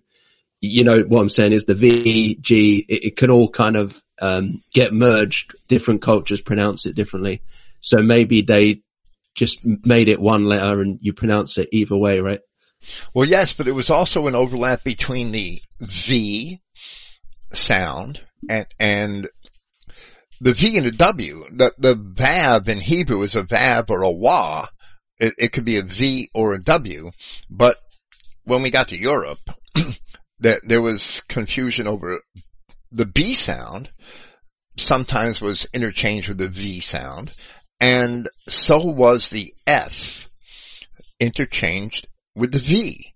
And the equivalent to the vowel or vav in ancient Greek, which became the digamma, the digamma was represented by the letter F. And I believe that that was evolved from that V sound of the vav. That's my opinion. We still have a ways to go here and, and it's getting kind of late. I don't know if you want to let this go into a fourth presentation because the, mm, I think we should because there's a lot left. I hate to say it. I'm sorry. I think we should. I don't mind. It's completely up to you. It doesn't makes no difference to me. Yeah, I'm I'm looking at how far we got into this list, and we haven't yet. We've covered barely half of the words on page four of the list, so we're only about one third of the way through where I had hoped to get today we finished the SATI words and, and we've just gotten into the first koph word or, or call, which is call 6963. We have a long ways to go. We have a lot of words left. We should probably continue this next week. Yeah, that's fine. No problem. Otherwise, this is going to be a four and a half hour program, four hour program, I swear. That'll be longer than the call-in program. I know. Okay. Truth Truthvids, thank you for being here. No worries. Thanks, Ami. Praise Yahweh, God of Israel, God of our European race. Thank you. Praise Yahweh and good night.